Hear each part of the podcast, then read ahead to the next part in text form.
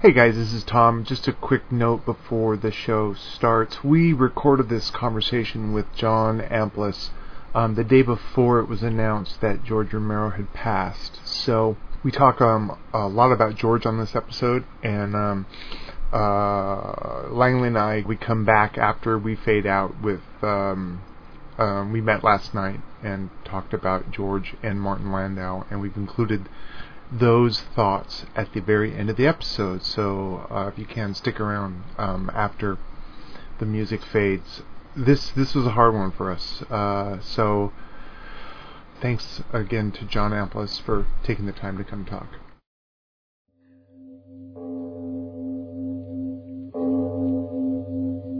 And once again, we caution you these stories are definitely not for the timid soul. So we tell you calmly and very sincerely if you frighten easily, turn off your radio now. I'm pretty careful about not getting caught now.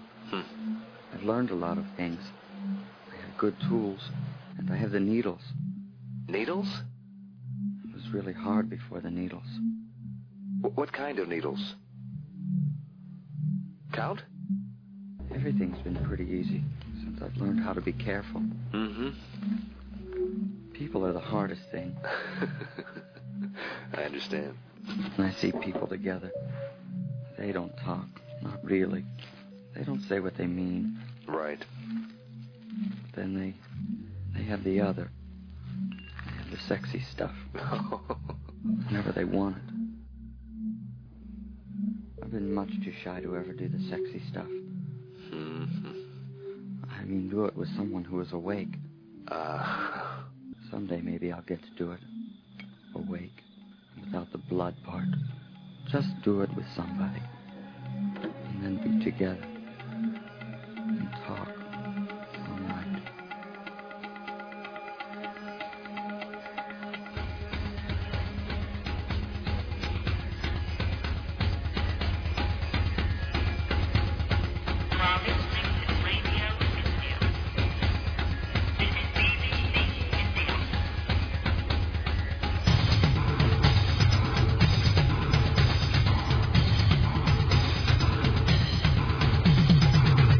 This is Bunch Material Podcast. I'm Tom Cornell. And I'm Langley Webb. And we have a guest again. Yeah, we do. We have a major guest.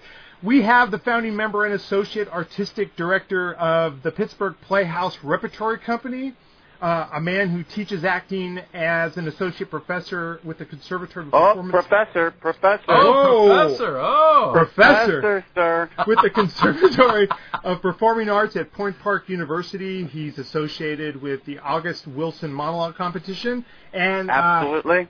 he was in a couple of movies. yeah. Um, Up to you. please welcome John Amplis. Yay! Hey, hello. It's so great to be here with you people. Yes, indeed. I start off by saying I love this man. Yeah. Ah. Oh, I well, I, wow. unlike you, I've not met John, Oh, even though he was at the last Crypticon that we were at and doing our thing. Um, Oh, we didn't meet? no, I didn't. I didn't. I didn't meet. I, I like I, I was running around grabbing stuff, and I was basically out of my mind. So Oh, I, I'm sorry. that's okay. We've talked on Facebook. yeah, yeah. Uh, I've, I've interviewed you a couple times for Fango and for Dread Central, and um, we did a couple of Okay. panels at ZombieCon. If you remember ZombieCon, Oh, a so- few years back, like six or seven years yeah, back. yeah, yeah, yeah, yeah, yeah. Yeah. Um, and so we're going to cover a lot of some of the same ground, but I'm hoping we're going to go as we usually do off into the weeds a little Yeah. bit. Sure, sure. Whatever you need, whatever you want. Right. and So I sh- we should be it should be pointed out that John is presently on vacation and, and living a life right now that I'm really envious of. E- Every day, John is posting pictures of the most amazing sunsets I know. from uh, uh, North Oh, Carolina. Ocracoke Island. Yeah. From where? Ocracoke. O C R A C O K E Island. It's uh, at the very end of um, Cape Hatteras in North Carolina. So we're lucky that we're connecting with you at all. You're you're literally like, surrounded by o- ocean. uh, Th- That that's correct, and maybe that had something to do with Maybe. the uh, with it not coming through on my phone. My phone just would not pick you guys up. I don't Yeah, know we Oh, why. had some trouble connecting initially, and John finally gave us a number. I joked to Langley when you he, you go, "I'll give you my number," and I expected something like Butterfield Eight or some crazy prefix. Um, I guess we Yeah. we uh, we start where we always start. I'm fascinated by you. Ha- you got your first role at what was it? Ten? Oh, in the theater I did. Yes, absolutely. Yeah, uh, my uncle did a lot of community theater, and um, so he started taking me and my cousin around, and um, so I auditioned for a little playlet called uh, Dark at the Top of the Stairs, Mm. and I was cast. And um, so from about the age of 10 to probably the time I went to the Army in 1969, I, um, uh, I did community theater. Wow. And um, yeah, and enjoyed it. It, it. w- it wasn't really a career yet, uh, or even the thought of a career yet, but I enjoyed doing it. So uh, that's how I kind of got started. I, I'm I'm I'm interested just because of the title. Was it was it something scary? Dark. No, Top oh of the no, it's a Stairs? Oh. classic play. I, I am un- No. totally unfamiliar with this. Yeah, yeah. yeah, no, I, I'm trying to remember the playwright's name, and no, it wasn't. It wasn't scary. It was a, it was a fairly well-known play in the, I want to say in the late '50s, early '60s. I'm I'm outing Uh, myself as a as as obviously not being schooled. in the Oh, world it's of okay. plays. Uh, let's see. Um, it was made into a film in 1960. Uh, there you go. Uh, Robert Preston, Dorothy McGuire, Eve Arden, That's right. Uh, directed and by I Delbert played, Mann. I played the young, uh, the the son in the story called. His name was Sonny Flood. Right. And and So that- and and and kind of right off the bat, you were like, I like this. Yes, that's how it happened. That's exactly how it happened. And I would get involved in in you know kind of school dramas and stuff. We didn't really have a drama club per se, Mm-hmm. Mhm. um, but uh, you know I fooled around there a little bit, and in fact had an opportunity. I directed my senior class play. Wow. That's when cool. I was like 18, yeah, it was Yeah. fun, and that's really all it was. It was just kind of fun. sure. And that was and that was in was that in Pittsburgh? Yes, that was in Pittsburgh. Yeah, I was born and raised in Pittsburgh. So how, Um, how did you encounter Laurel then? Because it wasn't that. It was maybe what ha- half a dozen, seven, eight years after that that you ran. You you you started to hang out around the Laurel guys.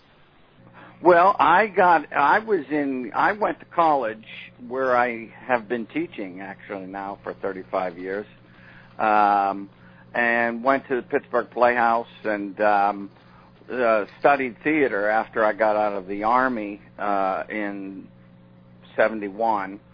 Uh, I uh, I started um, um, undergraduate school at uh, at Point Park.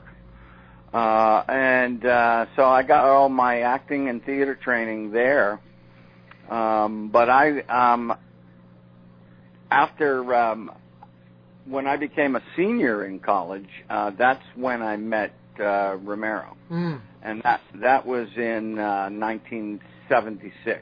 okay. He came at, he between 75 and 76 for some unknown reason. He came to the playhouse to see some plays. Um and he saw one of the plays that I was in um uh called Philemon. And uh after the play he he contacted me and uh talked to me about this new movie he was he was working on, he was writing uh, called Martin, and uh, he told me that he had seen my performance and he really liked it, and he decided he was going to rewrite the main character of Martin uh, as a younger as a younger character, It was initially Or going to a be young- an older man. younger. Yes? Yeah, and initially he's going to be older, right? Uh, but something about my performance, you know, kind of changed his mind fortunately, luckily for me. right? And and so Martin was your And- first film. This was my first feature, yeah. How cool Yeah. is it that your first feature is uh, Yeah. a starring role, right? Usually, Yeah. you know, usually you're a bit player, and then you kind of work your way up, and then Y- But th- yeah. Yeah, jump that's right out of the gate. Did you? I did. At I the- did, but you know what? It got it it never really uh, got a whole hell of a lot better than that. I was, well, did you, well, first of all, I want to ask: Did you feel a sense of responsibility with, with that, being that you were? This is my first film. I gotta make this. I gotta be at the top of my game. Um, and then the follow-up question would be: How difficult was that when you land so heavily with that first film? How difficult is it to become aligned with other productions and can keep that ball Yeah. rolling? Gotcha. Well, I, um, let's see. To to to answer the the second part, maybe first. The uh, the ones I did with George, the films I did with George were which were six actually. Um, uh, the last one I get a special thanks for. I was Tim Hutton's um, uh, double in the Dark Half Okay. um, anyway, um, yeah, the roles kind of became diminished in size, but the pay got better. Ah, the important work. well, did you also? also not get involved in the in the sort of organizational structure of Laurel? I tried. um I think initially I, I was working towards wanting to do that, but then I decided no. Yeah. Um, I should just do and be what I am, which is an actor right now. For You know. uh, for context for our listeners, Mm-hmm. who is Laurel? Laurel. Laurel is the company that Romero founded in Pittsburgh, and they did. They were the company that sort of where Night of the Living Dead came from. They Right. were shooting a lot of commercials. They were doing commercials. They did. There's a that great cool- Yes. Calgon commercial. uh, Oh, that on- cowgirl commercial was great. Like Very that fantastic Right. voice. And the juice, they uh, they did a they did one for the juice well, for let me, OJ. let me ask you a question. the drink, not the man. Yeah. It- let me ask you a question. In 1976, um, was Romero? Uh, uh, we're saying Romero like everybody knows who. It, so was Everyone George knows. Anyone Romero? listening to this yeah, knows. yeah, yeah. Was George Romero the the zombie guy or the horror guy or whatever that he He- is now? He had no, he had made his he had made his debut in the horror genre with Night of the Living Dead, Right. and um, it didn't take off until it had gone to. Um, this is all from hearing people talk about it. Right. um, it didn't really uh, take off for a couple of years until after it came back from uh, Europe. Uh, so uh, nobody in the states was paying any attention to it, and uh, but in Europe sales were terrific. Um, so um, when they brought it back from from New York, I mean from Europe, it then quickly kind of became became a cult classic. And that was part of the Argento deal, right? Oh Yeah. yeah, yeah.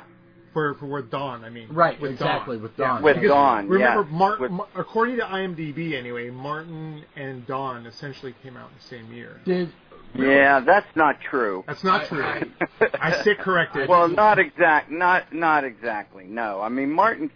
Everybody says Martin came out in '77, and uh, that's probably correct. I would say the summer of '77. Okay. Uh, it was shot. It was shot in um, late summer, early fall of '76. Um, because after in November of '76, at that, uh, uh, right after Thanksgiving, I moved to New York, Mm. and I lived there for six years. oh wow. Yeah. Wow. as Um, we were as we were getting ready for the show, I was talking about how um, I'm really I'm always really interested in talking to uh, film people, whether they're actors or filmmakers or, or whoever, Mhm. who Mhm. never make the they never make that move, right? That big move to L.A. You know, Right. and or that New they're York or uh, yeah, and Yeah. and they're and they're able to do their thing wherever home is, and Yes. how how um, gratifying that must be. It has its uh, plus and pluses and minuses. uh, you know, uh, yeah, I, I did spend actually six years, you know, wanting to be uh, wanting to be a New York actor or get into film more film work or. Um, I didn't choose to move to LA. I'm not sure what that, why I didn't, but um, I didn't um, and so I stayed pretty close. I, I had opportunities to work in theater, and so as long as my theater work was going okay, I was fairly satisfied.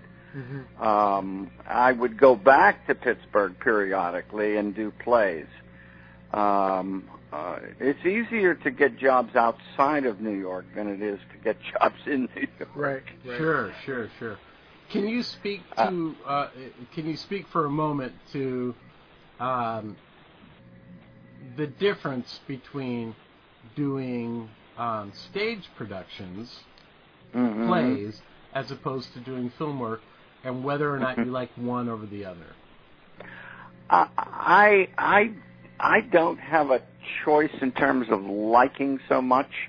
Um, I do have a I do think that film work is a little simpler for for the actor um, because we don't have to um, we don't have to work completely in order or in sequence in film. hmm Mm-hmm. So it gets broken up a little bit, so you're working um, on a little bit less material on a daily basis than you would have to be if you're rehearsing a play. You rehearse for a, an entire play for, you know, that goes maybe two hours, two and a half hours. You rehearse that for four to six weeks, and then you perform it eight times a week uh, for another, whom, depending upon how long the run is. Um, so that's kind of grueling in a way. Uh, what I miss about what I miss about working in the theater versus versus uh, film is rehearsal time. Mm.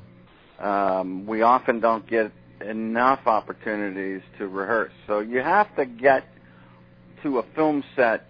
I mean, you have to do that too in a play. You have to be prepared by the time you get there, but you've been working on it, you know, every day hmm um, uh, in a film, you have to be prepared each day for whatever that day is going to be.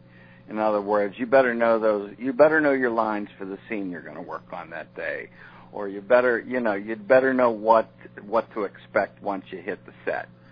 Um, so that's if that makes any sense. That's It does. kind of the differences I see the two I the would two think, mediums. I would think that s- stage work would breed a camaraderie that film film I think film productions that camaraderie burns really bright, but it doesn't burn very Hmm. long. Um, Right. with but with you know when you're doing eight you're schlepping eight shows a, di- a week and you're doing it for you know months at a time that becomes Yeah. that's really your day-to-day grind and Sure. that's your family so That's Oh, I your, think, that's your platoon. Yeah. yeah yeah Yeah, I, I it it is. I mean, I like theater because uh, here's the thing. You mentioned camaraderie. Uh, for me, that's what theater had uh, really had been for me. It it had been a home. Mm-hmm, It had been a it had been a a uh, not just a livelihood, but it was a it was a family situation. sure. Which I can also add and say that working on a Romero film, um, you were able to have a similar experience um, because uh, from the time I kind of joined the group working with George, um, uh, he had already developed a crew and a family and a group of people that he kept working with over and over and over and again. So uh, everybody learned uh, to get to know one another really well, and um, his his sets were always about you know having a good time hmm doing Sure. the work, getting the work done, but a lot of humor, a lot of laughter, and a lot of um, a lot of good people, you know, and he was able to work with. It was um, what's the word I'm looking for? It was a kind of um, repertory company Mm. uh, for a while, you know, like between 1976 and 1985, there were a whole bunch of people that worked on all of the same movies, you Mhm. know. Sure. And um, so that was, um, you know, working with George, um, like working in the theater, uh, his, those movies, you know, had a really wonderful kind of family uh, atmosphere about it. I uh, I was interested uh, in in. uh, I, I, I'm going to back up for a little bit. This is not what we Sure. were talking about currently. Um, Yep. When when you went into the army, was it because you drew the lottery, or because you wanted to join the army? If- if- Well, uh, I you know, a asked- sane, a sane person would have been drafted. right, right, right, right. I sense a story coming. Yeah, I was not. I was not that sane when I got out of when I, when I got out of high school. You know, about all I was ready to do was standing on the corner and spitting. I was not. Uh, I was not headed to college. I did not have a you know a life's goal in mind. So it seemed for me, if I wanted to get out of Dodge, the best and quickest, easiest way for me to do it was um, was joining the army. Hmm. Um, uh, who would have thunk that in 1969 or early 1970 I'd be sent to Vietnam for a year? But that's Wow. what happened. Um, Yeah. How did that did that experience inform any of your later work? I, you know what? It just kind of informed me in the sense that um, I can, you know, I, I got through it pretty well. I, you know, of course, I wasn't, I wasn't a combat guy, so um, I didn't have to worry about going out on, you know, on patrol or, in, you know, into the bush, as they say. You were Um, in the shit. but we were, uh, you know, w- everything was a target over there, so it didn't really matter. Sure. Um, you know, we guarded perimeters of uh, wherever our company was, and the first uh, first six months I was over there, I was working with uh, an engineer company, and they drove trucks and and built roads through the forests Mm. and um, things like that. So I, you know, we slept in tents and uh, things of that nature. So, um, you know, it was like hardcore Boy Scouts. Hmm. Right. It was right. a it was uh, to hear Savini tell it was it was a boon for him because suddenly Yeah. there was this tableau of all this stuff Ah, you know, there- that he there's- could draw from later Yeah, yeah, yeah. and did. Yeah, for sure. Well, for him, sh- sure. I, uh, well, he was what? He was a photographer. As far, Yeah. uh, well, for- yeah. Right. Yeah, yeah, yeah. Um, so, yeah, me, I was a, I was a, I, I was a clerk. I was a company clerk. I got, I got lucky. Good for Um, you, sir. I too yeah. joined the army about a decade later than you did. And, Um, Is that so? Yeah, and I and I wound I was a I was chairborne. I was a personal Huh? administration. specialist. Yeah, Never man. heard that. Yeah. Was Hell that- yeah. Is that is? Let me see if I can remember the MOS. Is it seventy one? Uh, is it a seventy one H MOS? Is that 75 Bravo, sir. Uh, seventy five Bravo? Okay. I have no idea what you guys are talking about. That's hilarious. it's it's basically a way to hide. Oh. is why yeah, we're for there. Yeah. sure. Absolutely. Yeah. So Absolutely. so George Romero comes and sees a play or a Yes. few plays, and he's like, Yes. "You're the dude. You're the dude Yes. that I want to star in my next film." I want to I want to tell you, my uh, my exposure to, to George Romero um, was Martin. It was not Yes. Night Oh. of the Living Dead. It wasn't Dawn of the Living or, or Dawn of the Dead. Oh, great. it was. I'm glad to Martin. hear that. And I, holy shit, holy. I, yeah. Seriously. Put that on your Holy poster. shit. yeah, exactly. Langley West, holy shit. And Well, it's it, Romero says it's his personal favorite film. Yeah. Dude, it's amazing. It is an amazing film. Yeah, it is. It is. You know, it never. Yeah, you know, it got really great reviews outside. uh, You know, uh, when it uh, first landed in New York, I couldn't get arrested because of it, but um, uh, it played. It played in New York, and uh, it, pl- you know, they set it into. I mean, what what they had to do. I mean, it came out the same year as uh, Eraserhead. Um, Right, right. And it's so similar in tone. yeah. and um so it was up against, you know, it was up against that and a couple of other movies that came out that same year. But um it got really good reviews. I mean, it was mentioned in, you know, I was it was there was an article on it in Playboy and there was Newsweek and um so there was some um there was some uh, hype on it. Um, however, it was um, pretty much mostly kind of a word of mouth thing, and that's where it sort of remained. And I don't think the producer ever really latched onto it and and and and sold it very well. And I know they had trouble with distribution and things of that nature. But as a as a film, uh, I'm I'm with George. I think it's his, I think it's the best one of his of the group. Uh, I think it's the most focused. I think it's the most clear. Mm-hmm. Um, I think dramatically it's the most solid. You know. Um, so and and to be perfectly honest, I'm really proud of the work I did with it in it. It should be.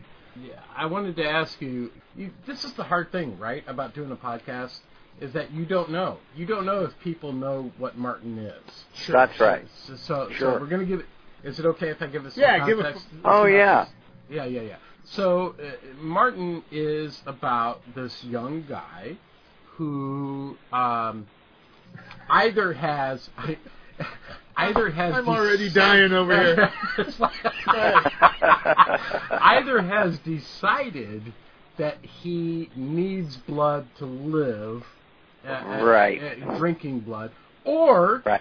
or Right. he's a vampire, right? Right. And- Sent to Yeah. li- Sent to live with an, a- an aging grandfather. Exactly, uncle, exactly. Yes. Yeah. He's actually Cuda is actually Martin's cousin.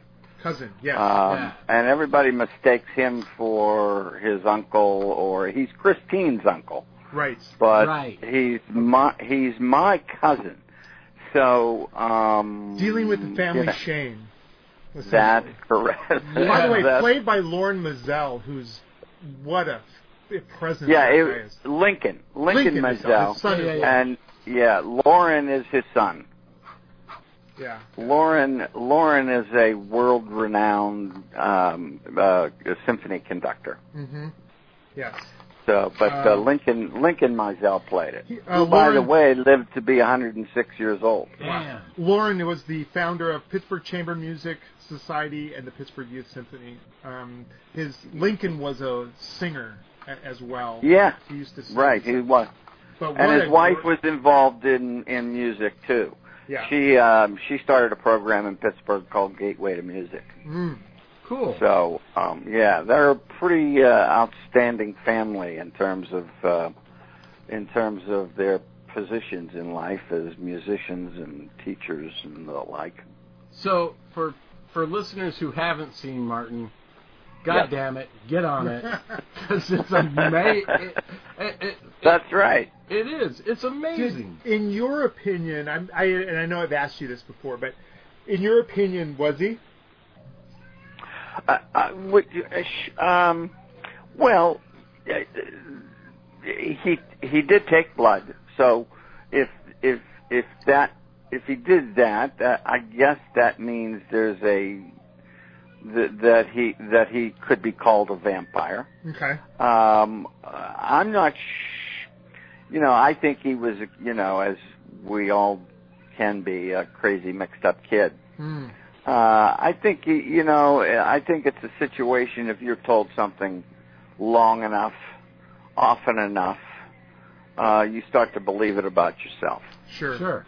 Sure. Sure. Sure. Um, so I don't think there's any real magic involved in in in his or any cult uh, occult Well, I or uh, I thought that what was interesting was is you know as when you think vamp it's a film you know a vampire film you think Christopher Lee you think a man in Sure. control of the room Sure, and sure. here's a character that is completely opposite. He's a Yes. a bumbling in many ways kid many who's just trying to find his way, Yeah. and in fact, spoiler, um, is qu- undone by something that's not even his fault. Right. That's right. That's So- correct. But I do think it overall it talk it speaks a lot about family. I think the film speaks a lot about a tradition, and I, I think agree. the film speaks a lot about addiction. Yeah, oh, I agree with all of those things. Um, uh, smart. uh, uh, yeah, the addiction. I think the addiction thing is a uh, is is a real hook. Mm. Um, you know, uh, addictions come in many many forms. sure. Um, and so this is a way, I, I suppose, for this poor young man to be, you know, to find a sexual partner, a friend, a um, somebody he can be close to.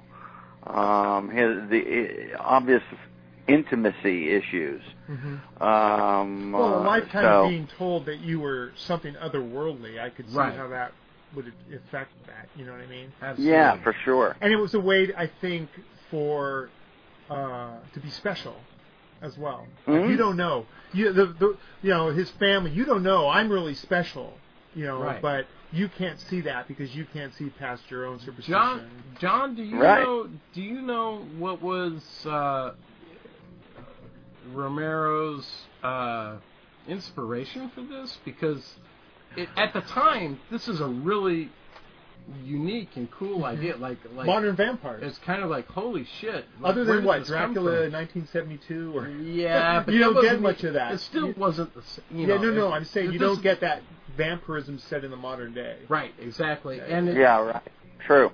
So- Uh, I, you know, it, uh, I know he read, you know, he had read Anne Rice's uh, interview with a vampire, and um, he may have gotten some of what, you know, inspired him from that uh, for Martin. Hmm. Uh, here's what I think has always been the case with George and his work is that it seems to me that all of his films are a unique uh, idea.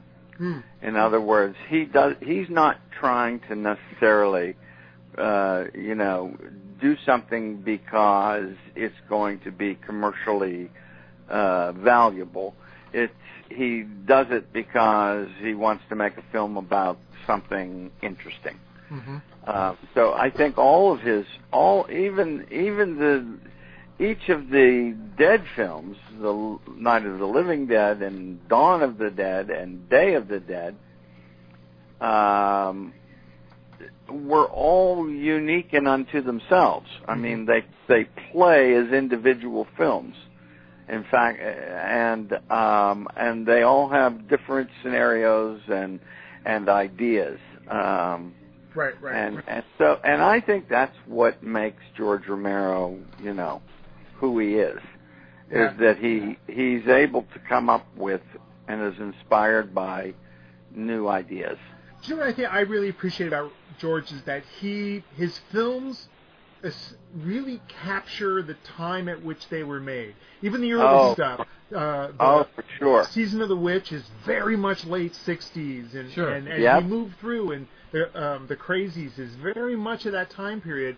Yeah, Um, yeah. Uh, and by the Awesome. time we get to Dawn and Martin, Martin is so indicative of that part of the country at that time in history. Oh, for sure.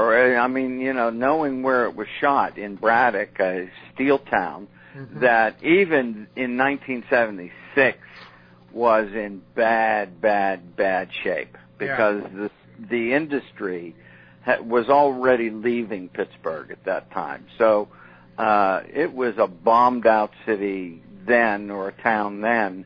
It's worse now. I mean, it's it's just as vacant and just as um, um, problematically uh, poor.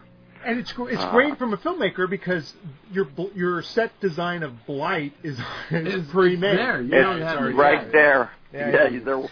Is it? Yeah, is it's it true. Is it true that George originally wanted the in, Martin to be entirely in black and white?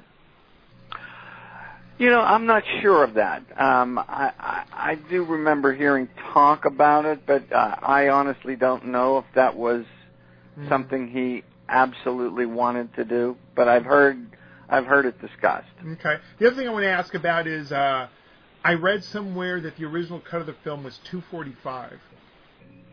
Yeah, it was a pretty long version. There was a pretty long version of it. Um, yeah, I kept hearing like three hours and something. But um, I, the truth is that I don't remember. I know I've seen that particular version, Mm-hmm. but I I don't recall necessarily what was taken out of it um, to Uh, make it 190 or 191. Well, It says here, uh, scenes that were lost was the conversation between Martin and the man in the restroom stall at this train station, more Oh, yeah. dialogue from Kuda about vampire lore, and a scene of Yeah. Martin and Arthur talking. I don't know that You know that what? fills an hour, but okay. I don't either. Yeah, I. I Well, I have to. the way the way the way it sits, it sounds. I mean, the way it exists at this moment, you know, at ninety, I think it's like ninety-one minutes or something. yeah. Um, that uh, everything everything that needs to be there to tell a story is there. So I don't think anybody's really missing No. I, I agree. story. Yeah. I don't think they're missing story from. They're missing footage, perhaps, but they're not missing story. Well, I think at, at 90, what have you minutes, Martin um, is a tight little watch. Of It a film. is. It Yeah. is. Yeah. Martin, You- Yeah. Go ahead. I was, no, I was just going to say Martin is one of my favorite quote unquote vampire films Mhm. because of Oh, I'm glad. Yeah. it, it, it. But but really, what carries Martin in, in no matter how you look at it, no matter how you cut it, is your Yeah. performance. Absolutely. Ah, thank you so much. I should have been a star. you are. You are a star. What are you talking about? In our world. Uh, I am. yeah, yeah. I No, am. You're right. You're right. I am a star. Yeah. You're correct. I, I just think there was there was this in an innocence and and even I think the it being your first film, there's a wide eyed aspect to it. Dude, that's That- what that makes it so awesome. Makes is it that so amazing. is that John is. Uh, We're gonna I- blow I- smoke up your dress, Rick. Yeah, we, we're totally going to. yeah. Well, I, I I don't know how old you were whenever you made it, but you I can tell you if you want to know. absolutely Sure, I was 27. Okay. 27, and Yeah. and you could be and that character. So this I, I think this speaks to your acting ability, um, and your genetics. Uh, I was just going to say, I think it speaks more to my genes than it does to my acting you could ability. be anywhere from 17 Yeah. to That, Yeah. that, that surprises me because I was thinking late teens. yeah exactly Yeah. like like Yeah. yeah. It's- Especially No, with some of the but costume remember, changes. see, I went, I went to the army in in Right. '69. I was 19. yeah. Uh, When I came back, I was almost 22. I was 22, and when I started college, I was 23. So I was 27 four years later when I graduated. sure So that that that did it. Do you that got remember me. doing uh, the the voiceover that George wanted? I do. Re- I do remember doing the voiceovers. Yes, I do. They were interesting. I thought, and and maybe if one or two of them was kept, that would have been cool. yeah, they're um, they're available supposedly, and there's in the novelization. They include Has all that. anyone- Stuff. Uh, r- right. I have the novelization. Really? Uh, I- I've never opened it because it came in a package. Oh, I, I have the novelizations of Dawn and Night. Um, I would I would love to get my hands on Martin. I should do that. I Yeah, I do have a little. You know, if I have two, it's uh, if I have two roaming around the a cupboard somewhere, I'll send you. I would compromise myself, sir, for one of those. I think Tom just had a spasm. I think. um, so, so your next film project after Martin It's darn. Right. um, is Dawn of the Dead. Yeah. yes, correct. Were you like? I have to. Cider, I have to ask this. Were you like really? Like I'm playing. I was the star of this last movie, and now you've got me playing this. Well, Uh, you were he was you were casting director on Don, yeah. Is that Well, yes. Um, yeah, to a point, I was casting director. I mean, I helped find a lot of the local people. Um, certainly, I was helpful and influ- a little bit influ- influential with David Emge because David and I, David um, was in the repertory company um, at Point Park at the Playhouse when I started college there. Hmm. So I knew him from I knew him from like 1972. Um, uh, so I did help, you know, connect David to them. And then David Uh-huh. hooked up Scott, right? Because they were waiters together. Well, we all worked on. Yeah, I met Scotty wh- when I moved to New York. Um, there was a whole bunch. Christine Forrest worked for um, a guy who is. I'm trying to come up with his name. I can't think of it right now. But there was a restaurant that he ran and owned in New York, right across from the public theater, called Lady Astor's. So she worked there, and um, I when I went up, I got a job there. Scotty was already working there, uh, and there were a couple of other waitresses that played some bit roles in some of the other films um, that George did later on. hmm Um, uh, so there was uh, uh, so there was a group of people there that Christine kind of put together because we all worked at the same at the same restaurant. Right. And this was the most decadent restaurant in New York City. uh, but it was great. But that's where I met Scott, and and David then got a job up there, w- and I was working there, and so a whole lot of people came out of that little restaurant. Wow, funny that- how that is. yeah? Absolutely. Yeah, And- yeah. And you played There are several of them. Um, the guy, I, God, I wish I could. I, mm, his name is on the tip of my tongue. Anyway, he is in. He's the. Um, he's in the train station, uh, getting uh, boarding the train at the beginning of Martin. Uh, kind of tall, Oh, heavy right. set guy with a Yeah, yeah, yeah. mustache. Yeah, he was the guy that ran the um, uh, that uh, owned the restaurant that we all worked. at. There you go. Oh, Cool. Uh, there you Yeah. go.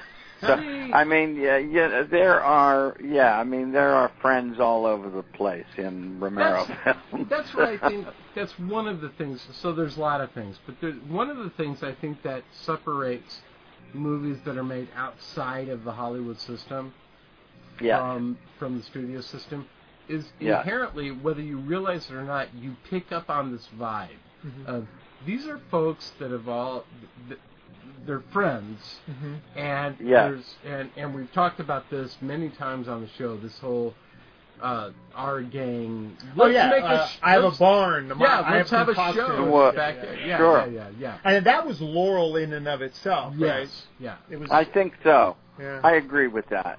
Yeah, I think it was.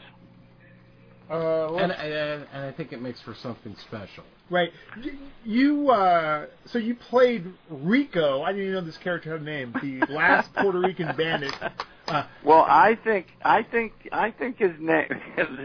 there's a big fight, you know, not a fight really, because I don't give a shit. Uh, but but uh, one of the guys, one of the guys that that played another Hispanic in that, um, um, uh, Joe Shelby, sweet man. Uh, he continually says that his he played Martinez, huh. and uh, I'm pretty sure it was me. Yeah, I'm But- pretty sure. but Did- but he seems to need it. He seems to need it, so Yeah. I let him. I let him have that. He is like Hispanic that. on the roof for me is is is is probably close enough, and that's a stretch too. Yeah. I just I love the line reading about um, look at all the there's two there's so many fucking pigs. there's Something. a thousand. There's, uh, yeah, something about the, there's a thousand pigs out Yeah, here. and immediately shot. Yeah. I Well, honestly- you know that came about only because they needed somebody on the roof. They Right. Yeah. and and so Savini grabbed me and said, "John, come here. We're going to put you up on the roof. You're going to." And he put in he put some bad, you know, um Spanish makeup on Brown me, or Mexican makeup, ma- whatever yeah. that's supposed to be.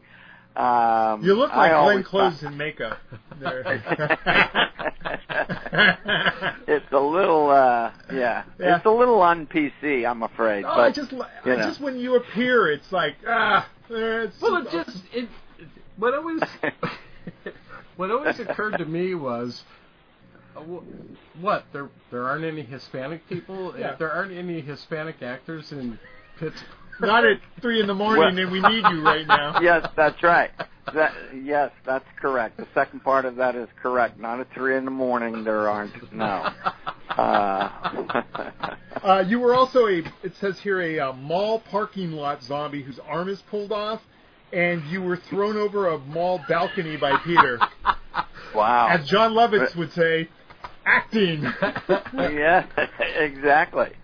Yeah, exactly. Well, that could be. Well, I think that- could be. that's I some- think somebody. I think there's a. I think there's a fan out there that uh, kind of follows follows these things rather closely, Yeah. and Absolutely. um, I I think he's made up his own mind about about what I've done and and and and what I'm supposed to do, and you know.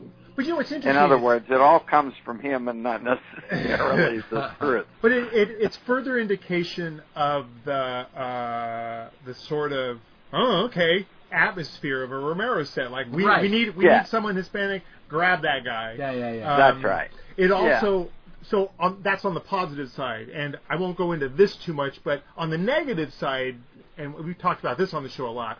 I'm not a fan of the I'm not a fan of the pie fight. Um, it's from that kind of an atmosphere where you get you hit a thing like Right. yeah let's do this Right. Well, I Yeah. get- and and Tom and I kind of we don't necessarily disagree, but in Dawn, in Dawn of the Dead, um, that's kind of where you lose it, right? It's, Yeah. uh, it- and, and and I'm kind of like, oh, we're getting a glimpse into uh, the I don't know the chaos of filming night shoots for Sure, oh, yeah, you know, sure. for a long time in this agree. Yeah. in this mall where we have to clean up by you know I don't know nine o'clock in the morning or whatever. That's Uh, right. Yeah. Uh, let's you tell me what you did. I don't want to move on, but I have so we have so much. We have so much stuff to do. Um, uh, how did you get involved with uh, toxic zombies? Oh God. Was it just a Fucking hey, thing keeps coming back and biting me in the butt. I Ah, love uh, that film. That film is so batshit crazy that it's funny. Oh, it doesn't make it's stupid. It's a stupid movie. There was no reason. There was no reason for it. I, I, you know, I just. I think it started actually as a student film. okay. and uh, Chuck McCann, who was a nice guy. I don't know what he did for a living, but he was a nice fellow. Uh, and uh, he had this movie, and I auditioned for it, and not knowing, not knowing anything about it. Uh, this was when I first moved to New York, and so I was just looking around for work, and it was like the first thing that came up and uh, that's how I got involved in it. Um, I knew it was um, I knew it was bad from the beginning, but you know I got a weekend of work out of it. So Yeah, that's, and the that- check that's cleared. what- Good Yeah. enough. That's, When you, you that's said, why I did it. you said So, Chuck McCann. Is it? I think, I think, I think that's what his name. No, I'm was. just curious because there's a Not the comedic- same Chuck McCann who is a voice the artist. Maytag of- guy, not, not the Maytag guy. No, not that guy. Okay. Um, Mm-mm. Okay. No, good, No, good, good. no, not him. Um, moving on to Night Riders. Uh, Uh-huh. you, you played Whiteface. Uh, talk about Romero doing uh, something that you really can't put your. It's indefinable, right? Man, it's a really hard film to put your finger on, right? Night Riders. Yeah, Yeah. Yeah. it's kind of this Arthurian tale, but it's set in Correct. a weird world of uh, Renaissance fairs and motorcycle jousting. It's so weird. That. Yeah, that's right. And you get to see Another Tom Savini. in there. another original idea. Absolutely. yeah, yeah, yeah, yeah. Absolutely. Uh, Holly Hunter was the PA on that film, supposedly. Really. she may have been. Yeah. She may have been. Here's the one that got the things that gets me about Night Riders, though. Supposedly, Romero said his first cut was 17 hours. what? Oh, Jesus Christ. I read that. I'm like, that can't be right. yeah. No, that uh, that doesn't sound correct. Uh, it's it's on the uh, IMDb. Maybe they shot 17 hours of film. I don't- Uh, King's in that for a second and a half. yeah, King, he Tabitha, is. Yeah. and Who is? Stephen King. Stephen King. Yes, he is. Yeah, Yeah. Stephen King is in it, and uh, a lot of the regulars too. You know, from earlier days Mm. um, were there, and uh, uh, the actors certainly uh, playing the knights on motorcycles were all uh, Don people, and uh, Savini was That in was- it, and Was that like Tazo? Stavraki? Tasso. Yeah. yeah, Tasso. That's what I was saying. Paso was in it. Um, I mean, just a ton of people that Savini in a diaper. Savini was a he he he was he was the um, he was the antagonist. Yeah, yeah. yeah, he played the, the Black Knight, I right? just imagine. Yes, correct. Tom, Tom, put a shirt on. Come on. We're, Yeah. we're, we're at lunch. Put a shirt on. But uh, He was great in John it. played Whiteface. Whiteface. Well, it's Yeah, kind of a that's it. jester, yes? Yes, yes, indeed, yes, indeed. I was asked, I, I was offered one of two roles, um, which was uh, the the role that um, who al- who also was a kind of jester, Randy Kovitz, Mm. um, who ultimately in the movie we find out he's in love with uh, the gay guy. Mm. What's his name?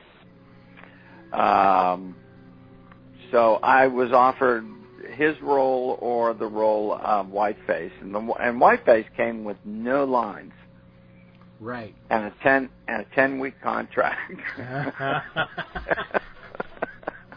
Right. so I chose that. the, not entirely for that reason, but um, you know, uh, part of partly. Night, Night Riders is one of those films when we talk when I talk Romero films with people. It's always I we I'm happy to get there with Night Riders and Martin Right. because that means we've gotten through all the dead stuff, Right. Right. Right. and now we're on to, to stuff that's a little more more meaty. it's more interesting. Yeah, yeah, yeah, I you think so. it's- Okay, cool. I, I think so. Uh, speaking of Stephen King, um, Yeah. it co- sort of leads us into Creep Show and your role Yeah. as the father in Father's Day, uh, Right. buried under Savini, what Rice Krispies and latex. Yeah, yeah, yeah, yeah. It took Tom about a month to actually make that, uh, create that um, uh, costume and and and mask. It was a mask, Mm. uh, a full head mask that I sat under plaster for, uh, as well as um, hands and arms um, that became kind of gloves for me. Um, and the mouthpiece would was I could move my jaw and the mouthpiece would move Mm. um, and the whole costume.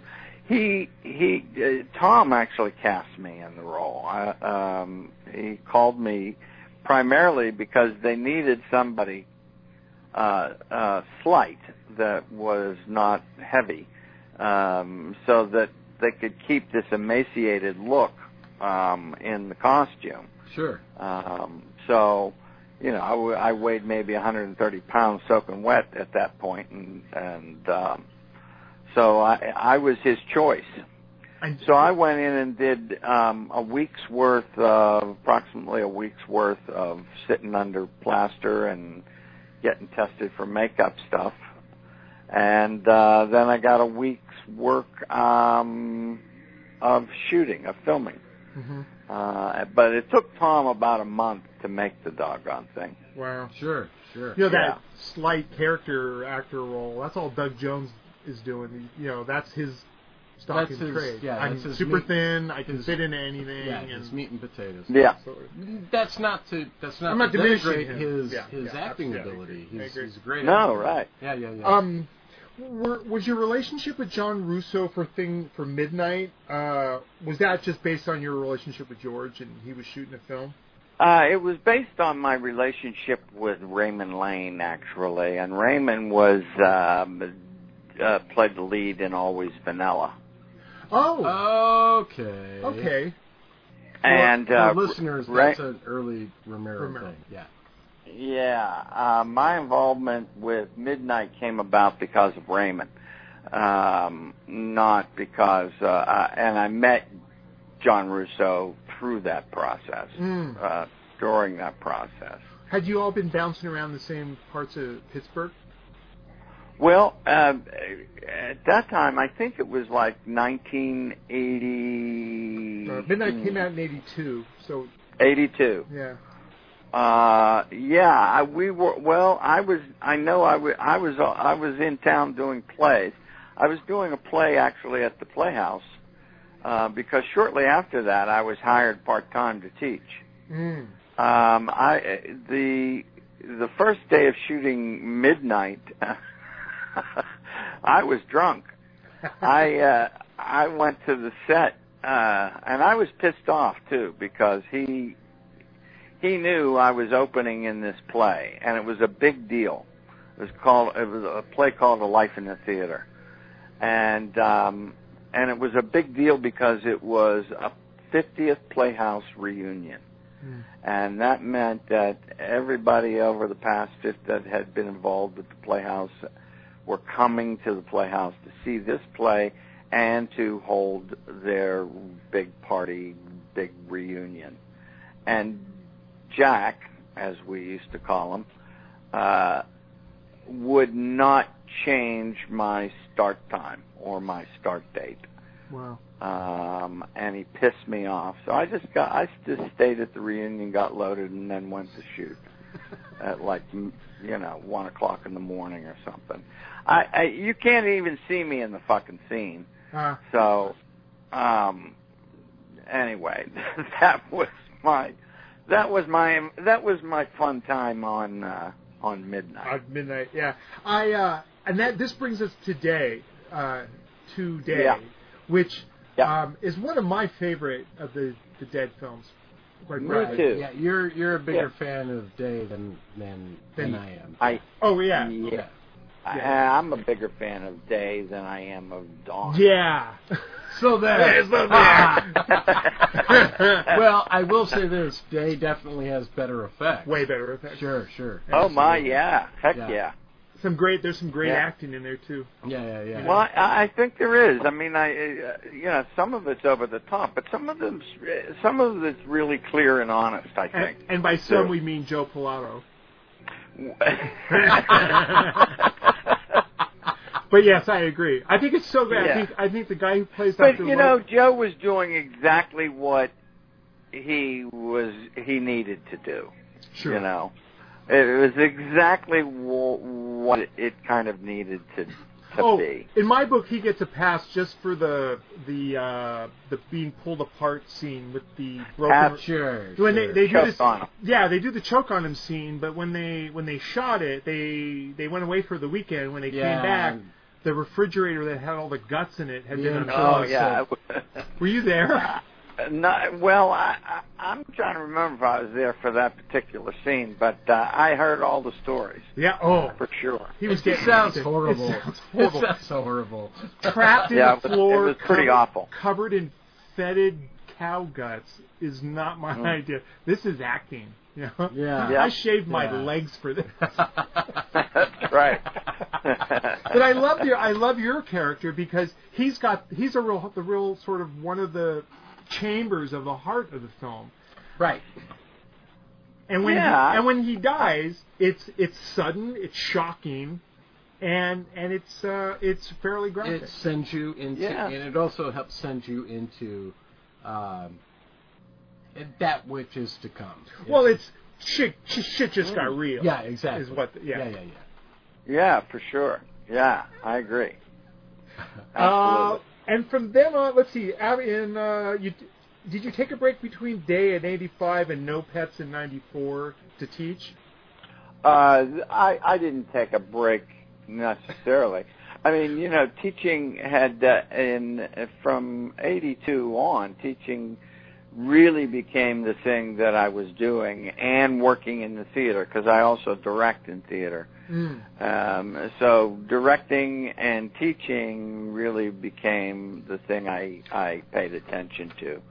Um, in in the in the in the 80s and I got better at it too in the 90s uh and did more much more um Well, that- directing than than anything What I had read here is that you've done Hair, Driving Miss Daisy, Three Penny Opera, Quills, and I would, Oh, yeah. I would love to have seen your Who's Afraid of Virginia Woolf. Yeah. Oh Yeah. shit. Yeah, Yeah. yeah we did yeah I did a lot of work and I did a lot of work directing work and I I still well I haven't in a while because I'm I'm getting closer and closer to kind of to retirement Mm. um once i get my kid through college i'll be uh i'll be a little more um free wheeling on my own i Sure, hope you.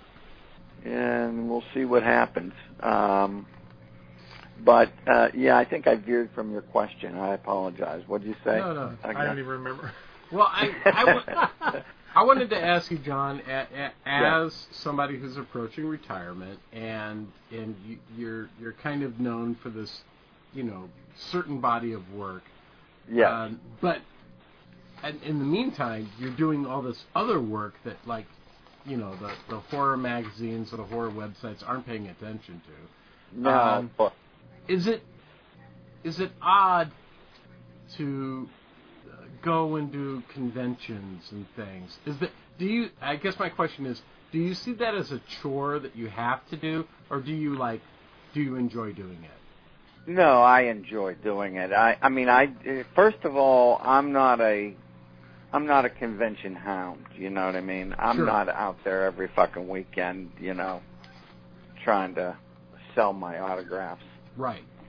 Um uh, I I do maybe, you know, I'm lucky to do a couple a year.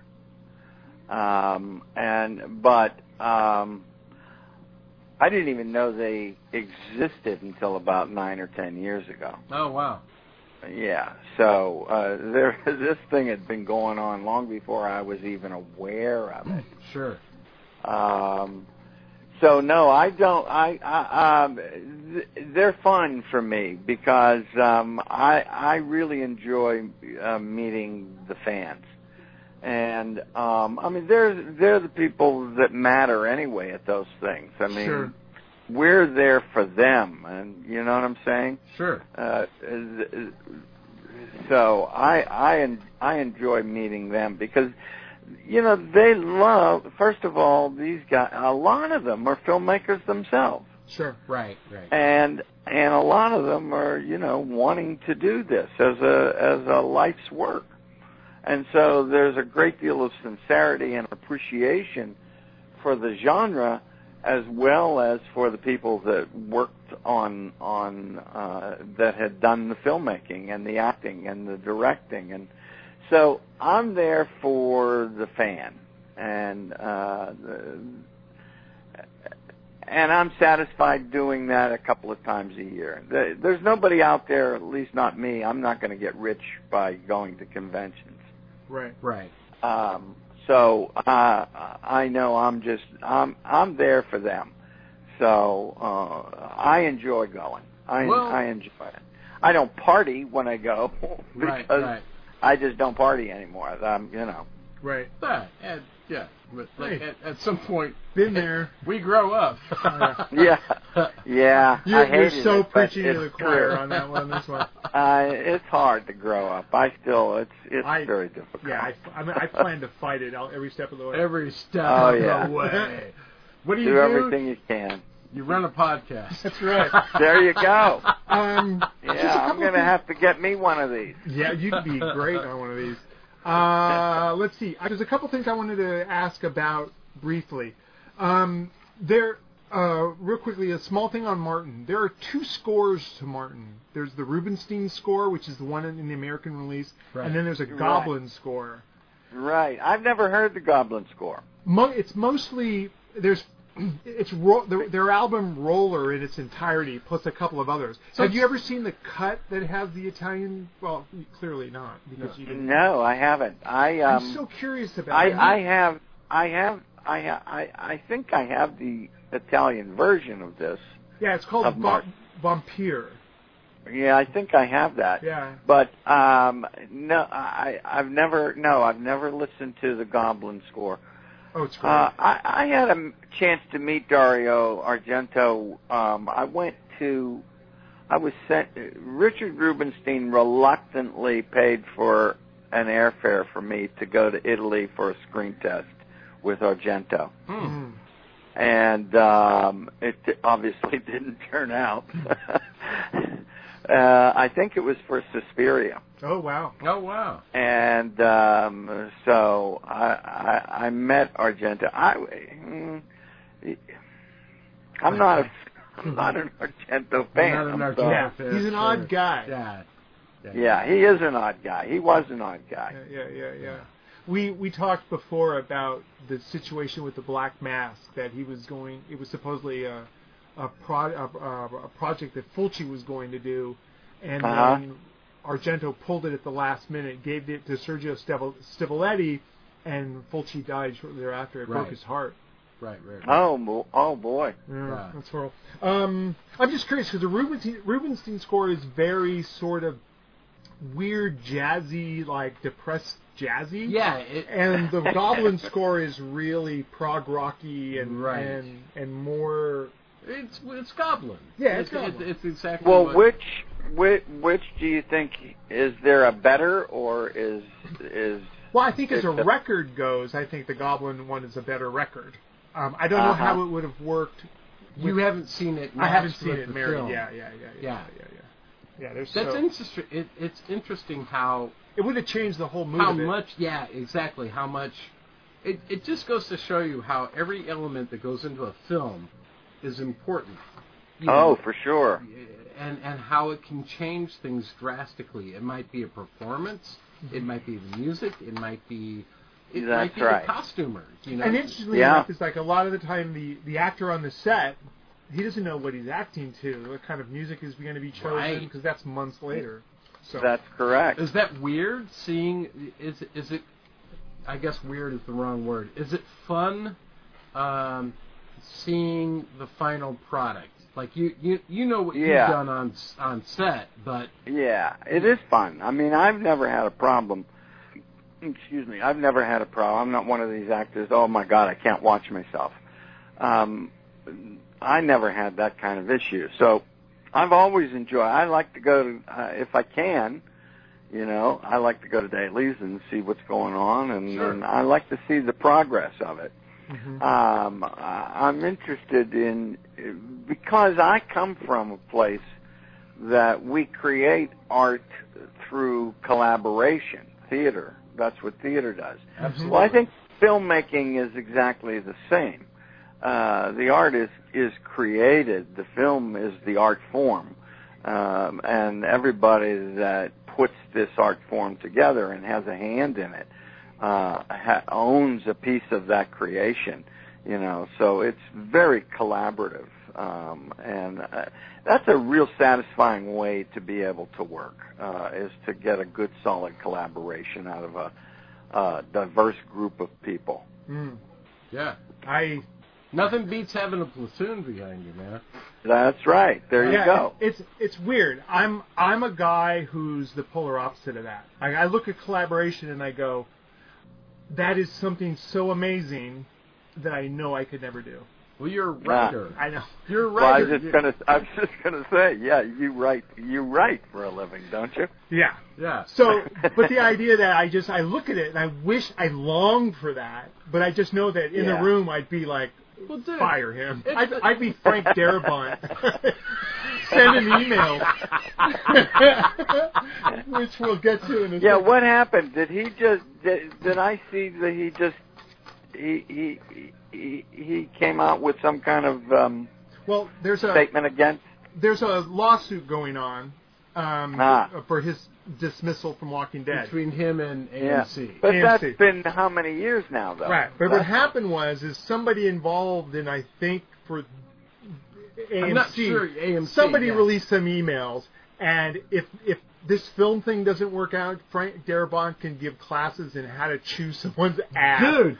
I, you, here's here- well, here's what occurred to me when those came out. I'm like, okay, AMC fucker, you're trying to you're trying to show uh, Frank Darabont as this monster, Yeah, right? but he's But, not. but really, what happened was, I'm like, fucking a Yeah. man. It's At like, one point, John, he says uh, that he should beat someone's head in with a brick and throw their body out a window.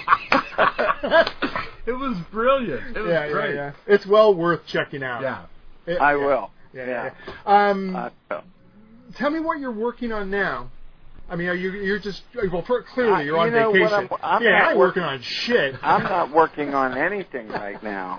Um, I'm, I'm, uh, I actually took a leave of absence from school um, in January, um, and then uh, normally I also have my summers off, so I'm in that period of time. nice. And then I'm taking a sabbatical for the fall, so I'm not going back to work until January. Nice. Holy crap, man! That's awesome. Yeah, man.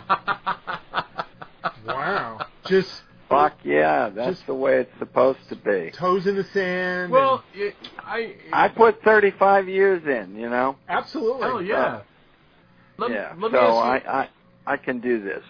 Let me ask you a question, John. If somebody Hmm? if somebody called you up and said, "Hey, man, you want you want to be in something? Are you in that space anymore, or are you?" Um, it depends you know, on who no, it I, is. yeah, right now I'm not seeking it. There's a kid that wants me to do something for him in January. Uh, I don't know him really. I'm trying to get to know him and see what it's about, and it's it's not a real big deal. But I don't personally actively chase acting anymore. sure. Yeah. I mean, when you're Um, teaching, I imagine your hands are full.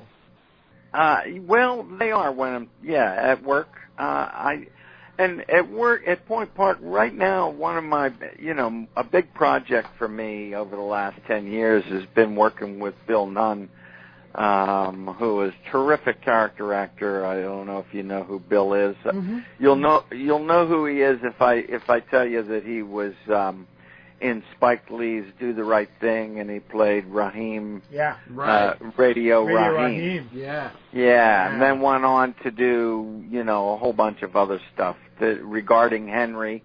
Um, he did. Uh, he he was in the um, Sister Act movies, uh, playing her gaudy bodyguard, and um, he he did a lot of work.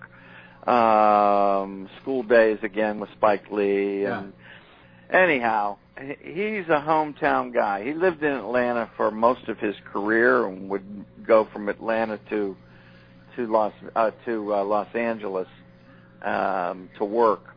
But um, he came home about 12 years ago, and he and I became good friends. And um, so we've been we've been cr- we created a uh, the Bill Nunn Outreach Theater Project, Nice. and we've been um, sponsoring um, uh, the August Wilson competition uh, that takes place in in New York. There are 12 cities now that are involved with it, and Point Park has been fortunate enough to been I've been able to find a way for us to provide some scholarship money for some of these kids that um, that do the competition. uh, I was able to give a twenty-five thousand dollar scholarship to a young woman just a couple of months ago. That's Wow, Um, that's so- awesome. Yeah, it is awesome. I mean, and and that's the kind of thing I'm I'm you know kind of trying to develop, find ways to to through theater, uh, but it doesn't have necessarily have to be for theater, but through theater, getting these kids some education and getting them into schools. so important. Uh, especially that's these really days. the that's the that's the focus that I kind of have uh, at the moment. Um, and let's see, what other big projects do I have ahead? I really want to buy something here. I don't have the money for it, but I'd love to buy something here. a Oh, where you're piece at of- now? You mean on the A island? piece of North Carolina, Yeah. absolutely. yeah, Yeah, yeah. I bet. Um, I bet. Cool. I'm Sounds definitely great. coming back next year and maybe sooner. Anyway, Right on. Well, we're gonna. um, go ahead. I was just gonna say we're gonna we're gonna wind this up and let you get back to that. the- What was that? You were Well, watching The first- Godfather. Well, Uh, first- yeah, he's uh, he's in the uh, he's in the HUAC uh, meeting uh, uh, m- uh, uh, sessions right now. nice. Did you see? Yeah. Are, are you excited about Scorsese's new thing where he's bringing back? I- I am. yeah, I that's- am. It's gonna Is be it awesome. going to happen? I hope Yeah. so. The, the Irishman. Yeah, I Yeah, I heard it, announcement. it's been like ten years in the in the making or something. It's everybody's coming Just back. recently, Pesci. like they added Pesci and uh, Yeah. uh, I can't remember who all now. But anyway, anybody that any actor that you associate with Martin Scorsese is going to be in this movie, and it looks amazing. yeah, yeah. Yeah, I, I, I, is it the uh, Whitey Bulger story? Is that is that what it is? That I don't know. think so. No, no, no. No, it's Uh, not? This is something completely different. Yeah, Oh, it is. yeah. And I'm Okay. wondering, is it is it the other? There's a film uh, with the guy that was in Punisher War Journal, Kill the Irishman. God ah, damn it! I, I don't I, know. I read all of this and I don't remember Oh, it now. okay. Yeah. Yeah. All right. All right, Don. Thank you, sir. Yes. Is it, uh, well, I have a question for you. Is your rainstorm still going on? No, it stopped. Uh-uh. No, that's nice. Okay, okay, cool. Nope, it stopped. What time is it? Uh, well, you. here, here on the on the West Coast, it's a So quarter I'm to- three hours behind you. I yeah, think. Right. It's a quarter to right, five so- here. It's quarter to five, so it's quarter to eight. Yeah. Sunset is just about to take place. Bam. All right, Um, Go, we're gonna sir. cut you loose for that, Go. sir. You are invited back here anytime, you Anytime wish. you want. Oh boy, it I- would be my pleasure. I This would- was a lot of fun. I would love to find a topic, atypical topic that we could talk about that is, isn't so you know. Y- you, we'll talk. We'll talk find off the air and find out We'll whether find something. John's Well, you'll be back. into like you know. You're you know- you're a part hockey. now. We, you're you're indoctrinated. All righty, sir. Thank you so much. All right, It's bye, been John. my pleasure. Thank you, man. Thank Uh, you both. All right, folks, we're going to go and we will be back in a sec.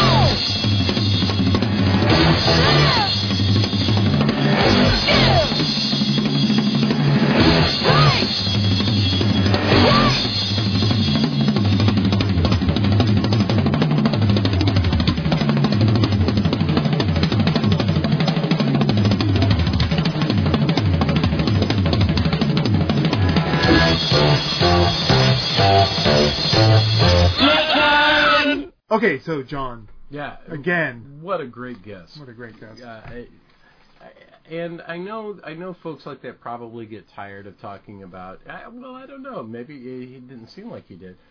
Get tired of talking about, in this case, Martin. Mhm. But holy shit! i- i- I can't stress to people enough. If you haven't seen Martin, if you haven't sought it out, That's great. you got it. You just got it. Yeah, yeah, it's yeah. so good. Yeah, yeah, yeah. It, it's. Uh, I think that it's.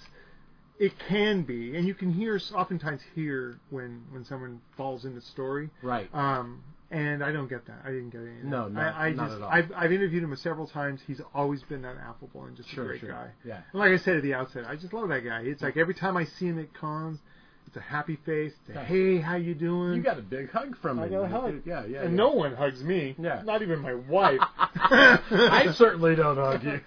I know that if you're hugging me, it's because I'm going to the ground. But anyway, uh, let's see. Not much. There, no one, no one really died this week. You know, Yeah. um, there was a one death from last week that we missed, and that was a guy named Sam Glansman, who was a comic artist, and Mm-hmm. and friends. He did the circuit, did a lot of friends, a lot of we had a lot of mutual friends. He did a Sure. book called Captain Willie Schultz, which I've never heard of, um, but you know, Yeah.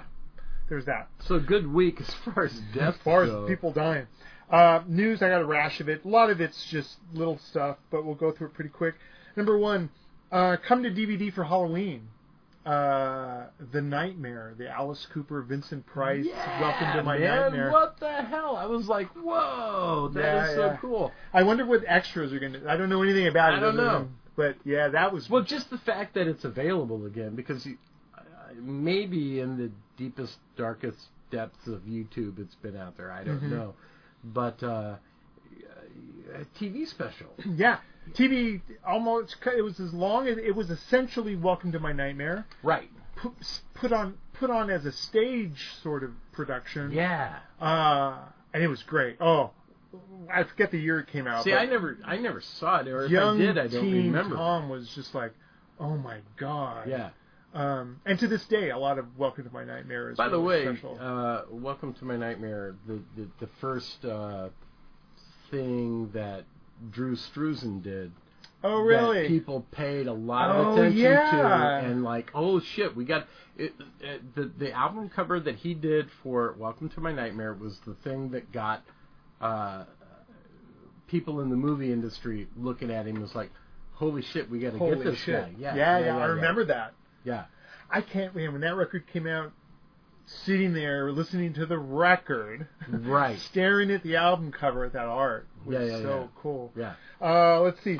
There's a I posted on my Facebook timeline, but there's a great little YouTube behind the scenes thing of um, uh, fight choreography with Charlize Theron and Atomic Blonde. yeah Looks it looks fucking great rad. yeah and it looks like she really got, in there. into it. Yeah, Yeah, yeah. Uh, it's the kind of thing that uh, I, I, uh, okay. Because of this, I will check out Atomic Blonde. The trailer didn't do anything for me, Mm-hmm. um, but because of this, if I I know what went into it, I'm totally going to check it out. Yeah, it's it's. I mean, it's not bearing the lead to say it's. It looks essentially like a female John Wick. Right. Yeah. yeah. Um, but she's smoking, you know, not to be She's reductive, but Charlize she's Theron. smoking Yeah, yeah, hot yeah, yeah. in a blonde hairdo and Yeah. looking badass. So, um, yeah, I was on board because it's directed by the same guy who did John Wick. yeah. Um, I'm even now more. Yeah. Well. I yeah. love yeah, I mean, just like the footage of her training her ass off. I'm like, okay. fuck punching it, guys, I'm- kicking yeah, them down the stairs. I'm there. Which Yeah. is great. Yeah, uh, they released. Um, this was a while ago. I guess it was a while ago. I thought it was new, but it's not. They released the name of the new Cujo movie, the remake of Cujo. Dude. and God it, damn it. the the name what they're not naming it is Cujo. What they're naming it is C period U period J period O period, which stands for Canine Unit Joint Operations. Fucking stop it. This is, this is the stupidest This, thing I've this ever has nothing to do with the Saint Bernard and people Holy- trapped in the car. Oh my god. It's Horrible. awful. Well, first of all, I've always thought Cujo was one of the weakest of Agreed. Stephen King's things because it's uh, it's the kind of thing that should have showed up as a short story in one of his collections. Oh right? yeah, I think the book is really drawn out. Yeah, yeah, and yeah, yeah. really like I don't need you know, and but I do think that the movie wussed out on its ending by not killing the kid. Oh sure. I think killing the kid really brought it home. sure, sure, sure. Um, yeah, yeah. yeah. And it gave. We talk a lot about permission here, but it it gave her permission to go. All right, fuck this. and Yeah, I'm just exactly. gonna waste this dog. yeah. Uh, yeah. So. Um, I we alluded to it with John, but it, the internet exploded today with these Darabont emails. Yeah, uh, you, you know, and, and uh, I've worked with directors who use that language on the set, Mhm. and those guys I think are assholes. Sure, Darabont doing, you know, when I when I read these email, I I think this was done by AMC as a as an attempt Oh, to show absolutely. to show It's- Darabont as an It's asshole. dare I say Trumpist. Yeah, e-, exactly. And I, I think it's had the opposite effect. Because my first reaction was, "Fucking a, Fucking hell. absolutely." Especially when you consider that this is a man that's been pushed to the edge, Sure. talking to the people who have pushed him and who are holding all of the all of the purse strings. yeah, exactly. And it's like you hear it in the tone of the email. You people are fucking up my thing, yeah, exactly. and um, I have no problem with it. had had it not been for John Darabont, Walking Dead as a television show would not exist. Absolutely. Would not and to exist. have it and to have it sort of once it and no one believed in it in the beginning. They thought it was going to Yeah. be like this is just going to be a horror thing like True Blood and it's going to go away. And it became a monster. Yeah, And um uh uh. Uh, I ran out of juice there. I Uh, well, I, I, I what I keep hoping is that Darabont. Uh, the, my sense of things are, and uh, man, that would be a good interview, wouldn't it? To talk Darabont? to Darabont. Oh. Uh, it, my sense of it is is that he he's had a hard time moving on, you Mm-hmm. know, from it, and and that it's holding him back because Frank Darabont's one of my favorite directors of all time, Sure. you know, and I, I I would love to see something new. But I, I, I get the sense that this is this chicken bone It's that's just stuck, in his craw, throat. yeah, Yeah, yeah, yeah. absolutely. Uh, my message to him would be, get over it and start filming the long long walk. Fucking a man. Yeah. Oh my god. Yeah, he's he's talked about it for years. It's like, you know, in the immortal words of my mother, "Shit or get off the pot." Yeah. So you better Yeah. get on that because you know I think he would do a, a an insane job. No on- one else. on I, Long I, Walk. no one else that I can think of, uh, aside from somebody new who we don't know, could could do that. And and as you and I have discussed several times on on this program, The Long Walk I think is one of the greatest things that Stephen King has ever written. It's it's It's a Bachman book, but it's beautiful. It's so good. It's so Yeah, good. yeah, yeah. yeah. Uh, we're, I don't. We don't really deal much in fan theories, but I heard a fan theory th- this week that really kind of made me smile a lot. Sure. Uh, Harry Potter, Yeah. Severus Snape, transgender. Um, I- for I, I saw that article. Yeah. a- and and It's I- a little thin. it's a little thin. It's not as solid as Stan Lee as Watcher, sure, yeah. but I kind of, I kind of like it. I, ca- I no, I like it. I think it's great. I it's one of those things that's like it's it's I've talked about before where um you, once you've made a piece of art and it goes out there, Yeah. if people see something in it that you didn't intend, Uh-huh. kind of too bad. You Yeah, know? for you. Yeah, exactly. yeah, yeah, because yeah. it's no longer your it's thing. no longer your thing, Yeah, yeah, and and so if people see that in there, Yeah. then I say that it exists. and there's a proclivity because there's there's always been slash fiction, right? Back in the early Right. days of the internet, there was all of these Kirk fucking Spock stories that you could download. right, exactly. Yeah, And um, uh, so Fan there's fiction. always been that. yeah.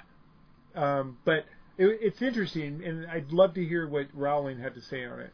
Yeah, The the supposition is, is it was at the heart of the relationship with Lily. It was why Right. she didn't like him, or he didn't like uh, whatever the father's name was. Um, it gets a little thin, but it, It- was just interesting. I thought it is. I'd bring it up. It's it's always interesting to read that stuff. I just don't know how much attention to pay to it. you right? know. Yeah.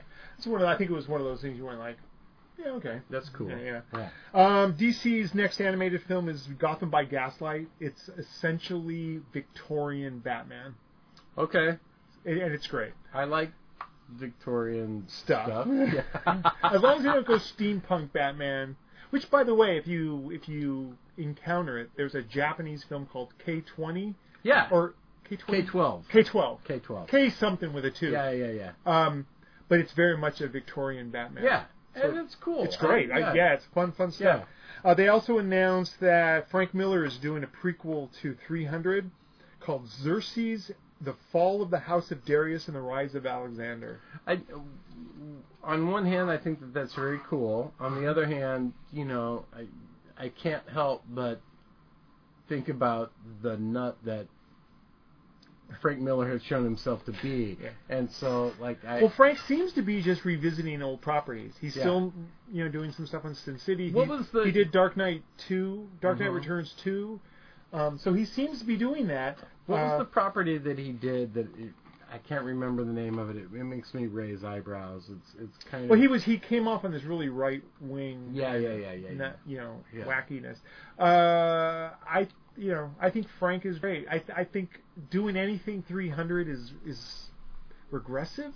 Um, do something else. yeah. Um, on the It's other kind of hand, like it's kind of like the the sequel to 300, which Yeah. I don't remember the name. with Ava of it now. Green But- looking smoking. Yeah, it, like if you dug 300, You'll like this. you'll yeah, it's it more of the same. feel the same way about Yeah, the yeah, Sin yeah. City sequel. Ag- You know, I'm exactly. like- it's like And the Frank Miller spirit is it's all in Yeah. that same pulls you know, from that people, same bucket. you know, people shit on that movie. spirit. Yeah, they they shit on that movie, The Spirit, but it like if I feel like it's a case of if you don't know the property, Oh yeah. you have no idea. And it's weird. Will Eisner and all of that spirit stuff, it's it's revered in comic circles. Absolutely. And I and I uh I never it never resonated. I tried to like it and I it just never it was resonated. always for me it was always that thing that i you know because i because i saw it you know in the pages of creepy and Mhm. nerdy and uh which was way after the fact you know they were redoing them Mhm. and i, I always felt like this feels really cool but i i I wasn't don't get it. emotionally i wasn't there Yeah, yet yeah, i was a yeah, yeah. kid I think you got to get to the spirit through things like the shadow and Sure. and all of that stuff. yeah yeah yeah Uh, let's see. Redbox has formed a partnership with 20th Century Fox that would allow the kiosk service to distribute and rent studio titles seven days after their retail sell-through release dates. Uh, So whatever I think I've everyone's ne- trying to divvy up the pie that Yeah. Netflix baked. I've never, uh, I have never rented a movie from Me Redbox. neither. I I don't know how it works. It feels weird. Essentially, what I to know of it me. is, is I want this movie, and it quickly burns you a copy. it burns you a copy. Yeah, yeah, yeah. I So think you that's how so it you works. keep it? No, no, no. You bring it back. Okay. And I think they might mass erase them and resalvage them. I don't know Gotcha, how the gotcha. model works, but I I think it that it's not like they have 50, thou- 50 copies of right. The Hobbit or Right, whatever. right, so right, right. I think they make make them as needed. That's weird. It is weird. Uh, Akiva Goldsman, who is a when he's he's he's a screenwriter who gets work all the time, Uh-huh. and he he writes he's He sounds like a screenwriter. he it's With shit that name. he it's he's a lo- he's like David Goyer, where his name's on a lot of high profile Right. stuff. But Akiva Goldsman, it always reeks of cheese. No, Um, we- we- with that name, you're either a screenwriter or a lawyer. uh, he's going to direct a feature based on um, Rob Liefeld, who did invented uh, Deadpool, uh, comic book character Evangeline, um, which I guess is a big deal. One of the other projects that he's working on is an adaptation of Rainbow Six um, with Ryan Reynolds, the g- video game Rainbow Six. I- Ryan Reynolds. I, know you have don't care. zero idea what. Someone that is. out there goes Yeah. is having their They're thumbs like, up. yeah. Uh, they've abandoned on the Batman. Matt Reeves uh, abandoned Ben Affleck's script, so they're starting all over again. Which okay. okay, don't be in a rush. Don't rush this. Yeah. Uh, but You already got my attention at noir detective story. Don't rush it. Take your Okay. time. I'm good with that. Whatever. Um, David Ayer is no longer going to. Who did uh, Suicide Squad is no Right. longer going to direct Universal's Scarface remake. Get this. Studio said his take was quote too dark. I want it's that. Scarface. Suddenly, I want Yeah, that. absolutely. Yeah. Um, well, first of all, and like- remember, David Ayer did Fury, Yeah, yeah, yeah. so that I'm just like I, you know, it's it's, it's a it's a dead horse. I'm not gonna beat it anymore. is It's the like, comic thing. why are we make well? Why are we re- remaking Scarface? First of all, Ex- well, yeah, It's stupid. Yeah. you know, it's like yeah. I think it's not. It's more that coddling. It's like, well, you know, they they won't. You know, young people don't watch uh, classic film. Well, that's their problem. well, part of it is your problem as the studio because you're not putting shit out. And the flip of it is, is that you you h- are you are you're they'll go see what you put out. Exactly. Uh, Um, and if you're putting out, you're trying to second guess an audience. You're trying to come to the market with a pre-established Right. uh, customer base. And that How never many works. how many big tentpole movies have we seen this season?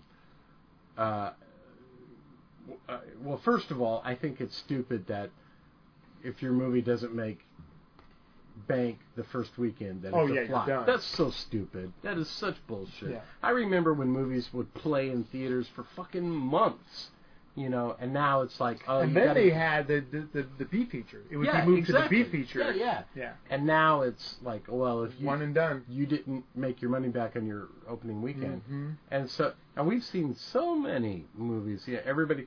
I hate Spider Man just got uh, knocked off the top spot for the week, This, yeah, and it just came out last week. it just came out. It's like there's nothing more um, demonstrative of how we've become this disposable culture Mhm. where. Uh, you know, uh, if a thing is like two months old, it's old. Right.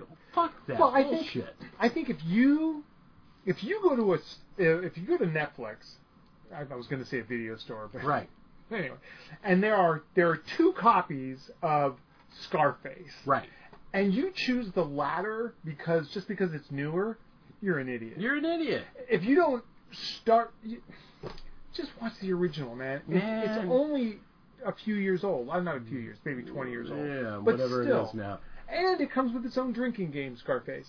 Sure. You take a shot of beer every time someone says fuck, and you'll be obliterated. Uh, let's see. John Mc- Colette Sarah, who directed Orphan, and he directed um, House um, House of Wax, the House of Wax remake with uh, Paris Hilton. Right. Uh, he, he's directed a lot of stuff. He's doing Suicide Squad 2, and not Mel Gibson, Yeah, I which is fun. don't care. We're gonna get away from this stuff. in a Well, minute. you, I mean, but it's everywhere. It's Yeah. where it's the deals that are getting made are all being made on uh, on these kind of properties. right, right, right. Quentin Tarantino's next film may revolve around the Manson family murders. Dude, I'm I'm so on board for that. I've I've read a It's- lot of vitriol like where people are like, no, Yeah. um, but it's mostly people who don't like Tarantino. Just say no anyway. I, I think it's, I think it's a perfect match. it's a per- the only thing that might be more perfect would be a film about um, uh, Son of Sam from Tarantino. sure. The the culture he's immersed in. Yeah. The music. Yeah, You know- dude. And I think you're going to see m- music used more and more and more because of the success of Baby Driver. Yes. Yeah, yeah, Yeah, yeah, yeah. By the I- way, Baby Driver, still haven't seen it yet. I just So on board for it. I am too. I inadvertently I was on YouTube and it said it's like opening scene, Baby Did Driver. you, did opening you catch scene. that thing with like the five minutes of? Yeah, Yeah. And it's his car chitting, and it's fucking amazing. It's amazing. It really looks good. Uh, let's see. Um, uh, I lied. This is a comic book thing. Luke Cage season two premiere going to be directed by Lucy Liu. I'm interested hmm. because number Has she one, directed she's before? directed before, Okay. and she's she trains Collie, Right. Right. so right. I'm, I'm I'm I'm now Uh, interested. it'd be interesting. Um, Clint Eastwood uh, he has a new film coming out called The 1517 to Paris about the terrorist attack on the Paris uh, train where the three soldiers fought the guy. and- Right. Right. Right. Right. Right. Uh, so he's making a film based on it. Sure. And he, uh, the three, the actors that are going to play the three guys, the real guys. right. And- Oh. yeah. Really? Yeah. Holy shit. That's cool. that is cool. Because That is I cool. think you know if you can get him to act, and if anyone can get him to act, Clint Yeah. Eastwood can. Well, I mean, for Talk about if sense noth- memory. If nothing Yeah. else. This is where I got stabbed. Yeah. Exactly. Yeah. Fucking hey, that's cool. I'm I. When I hear Clint Eastwood is making a new movie, I always kind of Mm. I'm always Is this going to guarded. be him yelling at a chair? well, yeah, I'm always guarded, and uh, uh, but that makes me that makes me perk Yeah. up and pay At the end of the day, I mean, dude, letters from Iwo Jima was so yeah, good. he's done some. You know, So don't get me good. wrong, Clint Eastwood is a great filmmaker. I just know that he comes with a lot of stuff. stuff. Yeah, yeah, yeah, Uh, Marvel is doing this thing again. Marvel New Warriors, which you don't care about. There's a character in it called Squirrel Girl that it, people love. She's super cute. She has an army of squirrels, I guess, that she commands. She's super wacky. Um, I know it sounds dumb, but it works within the context of the Oh comic. my god. But here's the thing. They just cast a girl named Milana Vaintrub, who's the perky girl from the AT&T commercials. And if Okay, you know yeah, her, and yeah, I, yeah, yeah, yeah, spot on. yeah. She's casting. yeah, she's great. So that brings up something. Um, I don't think we talked about the trailer that came out a few weeks ago, or maybe a month ago now, uh, for the Inhumans, Oh yeah. um, and The how TV show The Inhumans. the TV show The Inhumans, and how everybody just everybody just immediately shit on it. Um, the Inhumans is one of the very very few um, properties that I care about in Marvel. really? Absolutely. Wow, I did not see that coming. Oh yeah. Well, the Wow. Inhumans. Well, think about it. Like you know, and I'm a little kid, right? And, and I'm into like Eric von Doniken and shit like that. Okay. And these guys are like living in some cave in the Himalayas. yeah, yeah, yeah. you know, up there uh, on the moon or some bullshit. Uh, yeah, and and and there's a fucking dog. Like Lockjaw, I think Lockjaw is the greatest. Okay, I think Lockjaw is the greatest thing that's ever been made in comics. So Oh my he's gosh. great, man. Yeah. He's this giant derpy. Some of bulldog. the costuming looks weird on that, and and it Well, looks the a costume- little the, the- costuming looked weird in the in the comic. in the comic. Uh, they cast the dude from Game of Thrones, whose job seems to be to just chew scenery. be a be an asshole. Yeah, Be an it's asshole. like Ramsey Bolton as you know. yeah, yeah. Um, I will say this: uh, I was disappointed that in the trailer I didn't see Medusa's hair doing crazy shit. So, so you're way you you're way more informed on this shit. I Well, had no Oh, but the- idea. Her so- hair does stuff. Yeah, Medusa. Her thing is her hair. Like it's like it's like And tentacles. you thought Squirrel reaches Girl out- was stupid. wow. Jesus. Yeah, I mean, sure. Why not? Yeah, Why yeah, not? yeah, yeah. Uh, and then finally, if you live in the LA area, the LA Library has all the Criterion discs. Available. Dude, that was so cool. like I just like awesome. I Um, told Jennifer, let's get on that. Let's get. they should. They should. They totally should. Because you No, know, they shouldn't because they'll all be stolen. Yeah, And- you're probably bastards. Uh, moving on to trailers. Listen, I pulled twelve out of out of my list of thirty-five new Tom's trailers. telling me like we have 35 trailers. I'm like, oh my god. Yeah. And so I had I had to go through and edit it down. So, and edit it down. so what? That, but the, the good thing that that tells me is that, regardless of whatever's happening at the theater as far as money goes, people are making fucking movies right Yeah. and left. Yeah, and some of them look looked good. Some of them I, I excluded just because we'd al- we'd already seen a trailer Sure. from them, and I some of them excluded. I'll be frank because they look really stupid. Sure, sure. So uh, we'll go through these really quick. Number one is um, a taxi driver, uh, Korean. Yeah. Stars the guy from The Host. Yep. Um, about a looks like a taxi driver that takes a fare of a, an American or Norwegian, and somehow gets involved in a revolution. Yeah, it- it's it's based on events that happened in 1980. Uh, my thing with movies like that, well, first of all, it looks like a great movie. It looks like the acting's, it, it just looks like a really good film.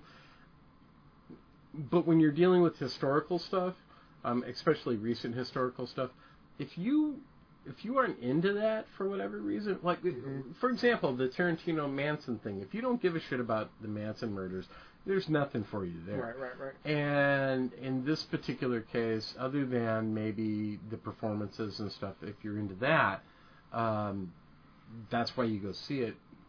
It doesn't resonate with me Mm-hmm. at all because I don't I don't remember this.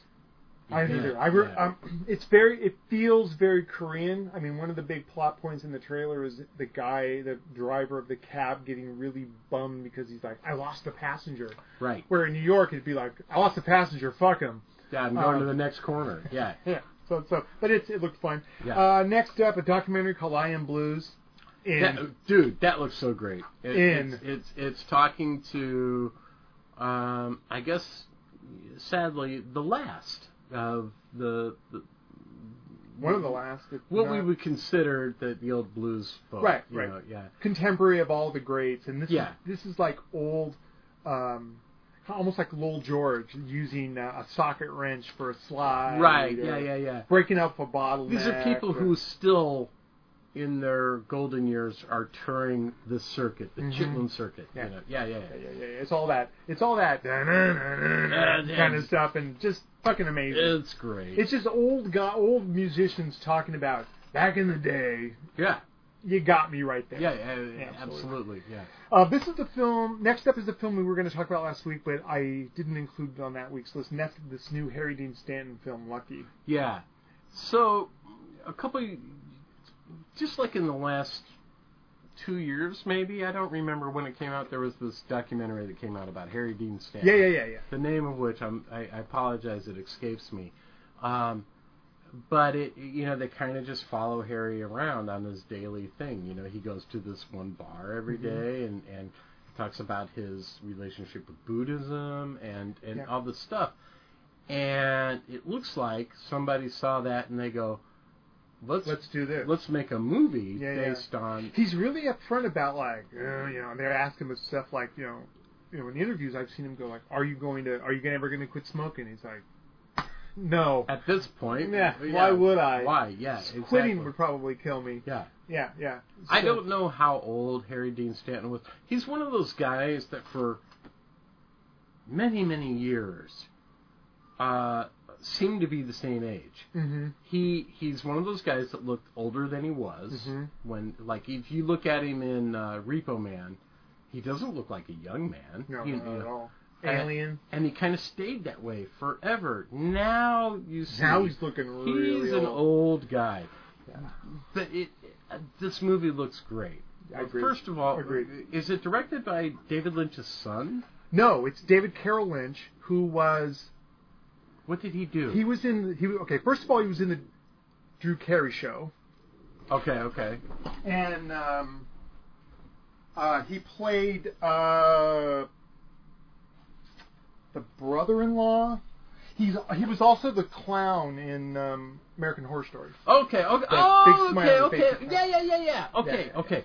So, so it's directed by him. Mm-hmm. So that's interesting. Interesting. um, David, and the reason why I, I when I saw the name, I'm like because David Lynch is in the movie. Yeah, he is. Yeah, and uh, and it seems it- it's one of those projects that just seems like a perfect marriage. Yeah.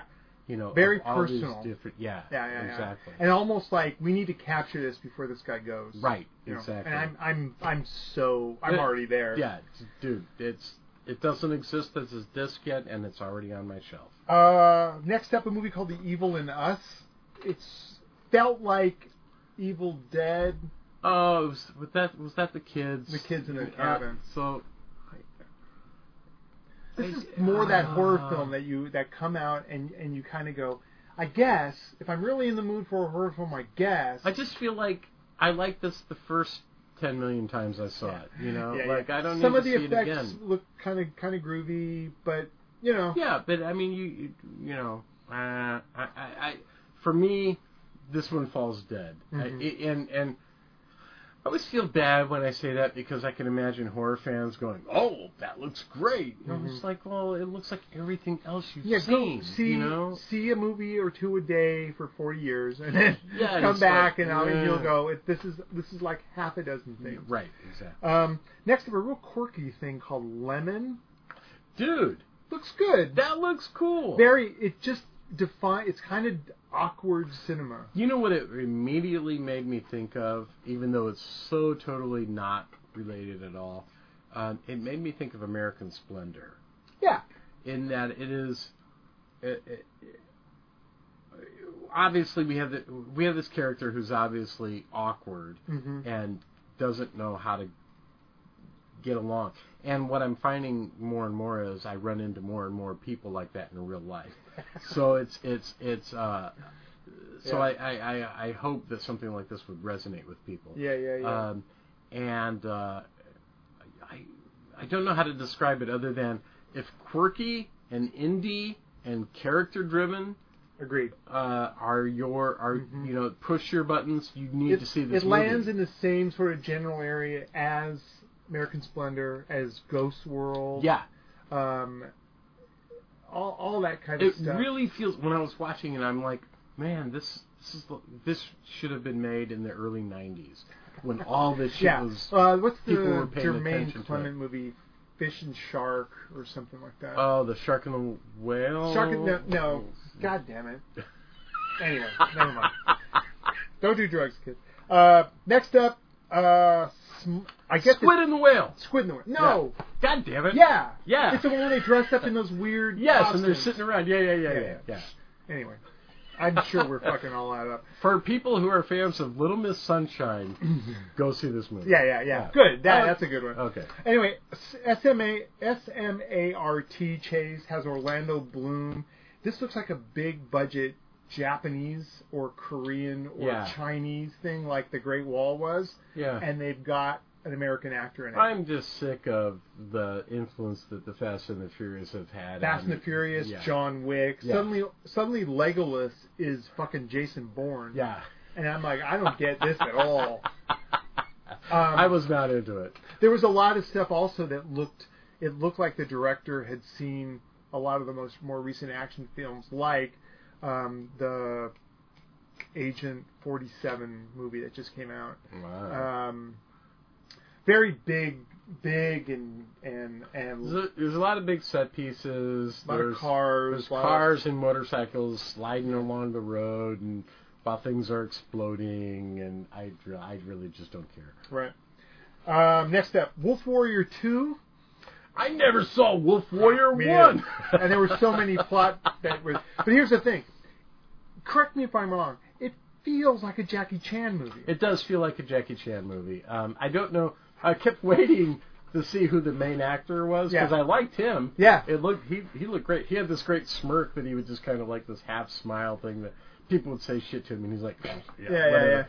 Uh, but they never showed his name. Yeah, in, no, they in the didn't. trailer. Um, I don't know. I mean, if you're into Kor- if you're into Asian action Yeah. films, If you like, like especially the Korean stuff, like JSA Yeah. and all that other stuff, this feels very similar. very similar. very, very similar. Um, I just, you know, when I look at stuff like that, I, I, I just, I hope that the people who check it out have also seen um, Eastern Condors, Yeah. for example. all that stuff. Yeah, because Absolutely. that stuff is the Um, is the they're the genesis of all this shit. And The Departed, uh, Right. not The Departed, the, the the Korean film The Departed was made after. Yeah, yeah, yeah. Anyway, Yeah. moving on. Uh, Kuzo, another Japanese film, Okay, that looks amazing. batshit crazy. it looks batshit crazy. It looks It reminded me a little of House, uh, the Japanese film about Yeah. the haunted house. right, right. Uh, that uh, I want to say that Savini did the makeup for. Yeah. it. Yeah. Yeah. Yeah. Yeah. Yeah. Um, it's insane.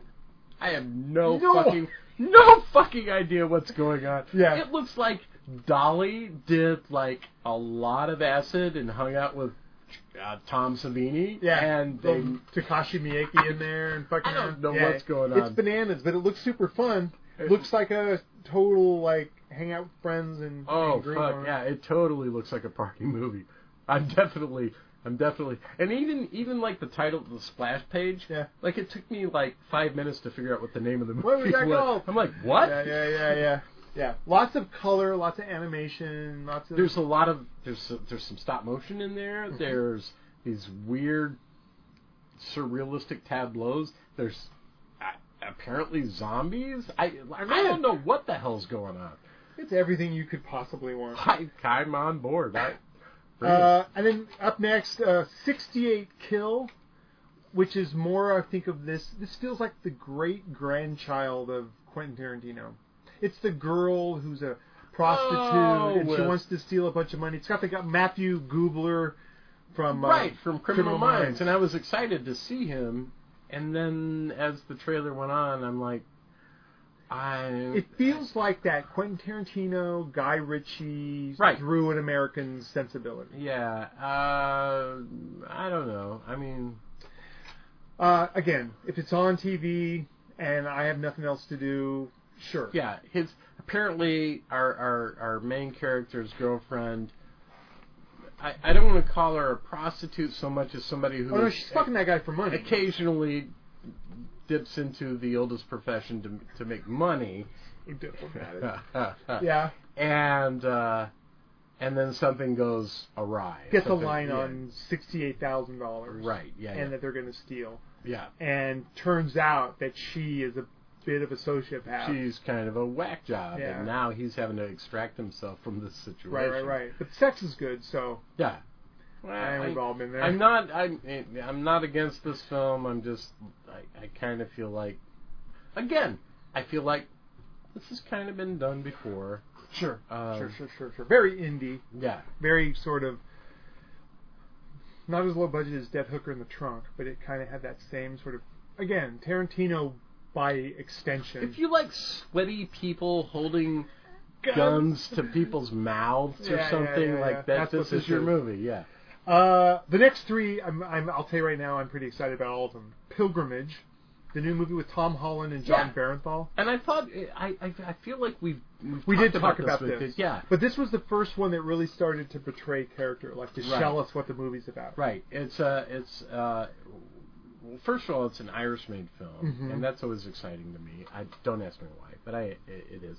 Um secondly, it's uh uh someone has been tasked with escorting this holy um, object or, Mhm. or artifact, Yeah. which I don't remember what it is, and and through I, for lack of a better word, the wilderness, and uh, people are are gonna fuck with them on the way, Right. and uh, I'm all over it. It looks Agreed. great. That's great. Yeah. Um, couple things. Number one, it, it feels like it would sit on the shelf next to things like The Mission, The Revenant, Sure, Valhalla Rising. Valhalla Rising, Mm-hmm. Um, even even the name of the rose. Yeah, yeah. Yeah, yeah, yeah, yeah. Um, John Barenthal proving himself to be a badass. yeah. Um, looking great. yeah. Uh, Richard Armitage, uh, Armitage looks great in it. It, Yeah. it just it, it looks really good. It's, and it's also like the the Scorsese film that just came out, was it Silence or whatever it was about Right. the priests. Yeah, It, yeah, it, it- it all this is all in that same area, and it looks Yeah. great. Um, next up, uh, two more to go. Next up, Darkest Hour. W- Uh, Gary Oldman is Winston Churchill. Dude, this looks amazing. It- like This is remember Oscar, baby. remember this is when- gonna get Oldman as Oscar. fucking A. Remember when uh way back like we saw this image of like Gary Yeah. Oldman as Winston Churchill and we And you all couldn't lost tell. our fucking minds. Yeah, And now we see the acting that's going along with it. Holy crap, Mm-hmm. yeah, man. and it talks a lot about how n- like no one fucking liked this guy. Yeah, and he then- was not the guy. Right. Right. Well, and, and I mean, when you look at Winston Churchill, do you go, "That's the guy"? Mm, yeah, no, put him in it's charge. a- Yeah, absolutely. It's like but it looks so good. it looks in amazing. the same way things like um uh what's the king's speech yeah, the Yeah. King's Speech. Yeah, King's speech Yeah. very much like that Yeah, yeah, yeah. but yeah i'm i'm so in and then finally this is for a tv series that's coming out mr mercedes It's- based on a stephen king book It's so funny. I didn't know that this was being made into anything. Um, it, it's it's the beginning of a trilogy. There's, Oh, okay. uh, there's Mr. Mercedes. There's I- uh, Stephen King fans are going to hate me because I don't. really- dj I don't remember. Where are you? Aren't yeah, you TJ. Uh, but anyway, there's three books that involve the same character. Mm. He's kind of a gumshoe. it reminded me of if you ever saw wallander with kenneth branagh Yeah, yeah, yeah. one of those Um, and uh, for like a month now, Jennifer has been like telling me like, you have to read these three books. They're amazing because I'm a Stephen King fan who, you know, once you once it's like Jackie Chan. Once once I see you go off the rails, yeah it's hard for me to come back to Yeah, it, yeah, you yeah, know? yeah, and so I haven't paid much attention. So I haven't read these books, but I keep hearing they're amazing, they're amazing, they're amazing. Mm-hmm. I didn't know this was being made. I think it's cool that they're making it into a series. Mhm. That's very cool. yeah yeah and yeah. if they and if they if it does well and they stick with all three books, man, homeboy, uh, wh- what's the main actor's name? The Brendan Irish- Gleeson? Yeah, he's looking at he's set for the next Yeah. you know ten years and or something. he's great he's He is- one of those actors Man, there's uh dude, he was in he- uh, everything from uh, Braveheart, Mhm. Lake Placid. yeah You know, yeah. just like uh, he's in everything, and he's great. he um I had a title and and, uh, and then I lost it. Uh, oh uh, shit! Eulogy, not eulogy. Eulogy. It's the one about. It's a movie that he was in where he's a small Irish priest, and a guy comes to his confession and says, like, you know, I'm going to kill you in 24 hours. I'm coming back. To Right, kill you. right, right. You better get your shit in order, kind of Yeah. a thing. And it's it's a great movie. So great that I forgot the name. Hmm. But um, look him up. Anything. He also did a movie with uh, Don Cheadle that by the guy. I Yeah. want to say the guy by the guy who did In Bruges, Yeah, yeah, yeah. but fucking amazing. wasn't he also in In Bruges? Yeah. Yeah, yeah, Yeah, yeah, he yeah. was. Yeah, yeah, yeah. Anyway, uh, Again. this this Looks project great. looks great. I, I like. Is this going to be the thing that gets you to watch on TV? No. That, God damn it! I'll wait Tom. till it comes out. I don't know. Now it's a bone of contention. Now someone, it could Now be the you- greatest thing in the world. I'm gonna go. Uh, nope, I can't. Yeah. You know, I'm that guy. Uh, let's see, movies. Have you seen anything good? Uh, have I seen anything good? I watched The Void, which I've talked about on here before. yeah, And I'd seen little snippets of it before, but I hadn't actually sat down and watched the whole thing.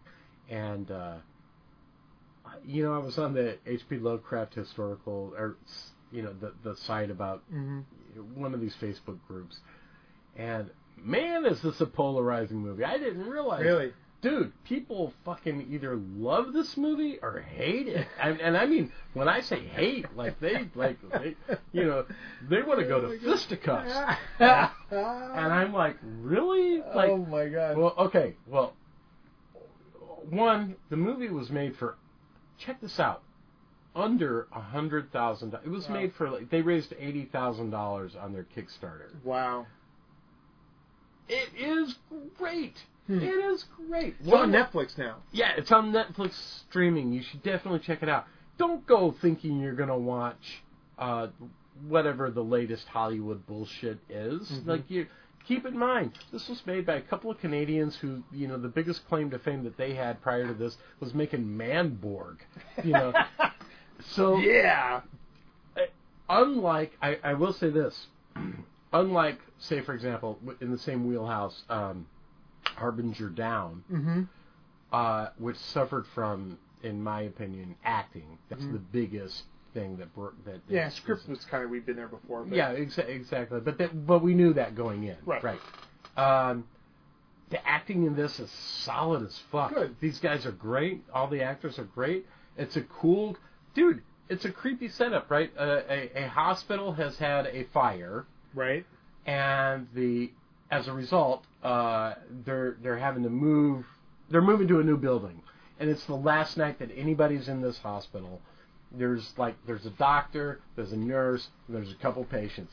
That's it. Hmm. The rest of the building is pretty much empty. Have you seen Last Shift? I've not seen Last Okay. Shift, It, but it sounds okay, so similar. Sorry.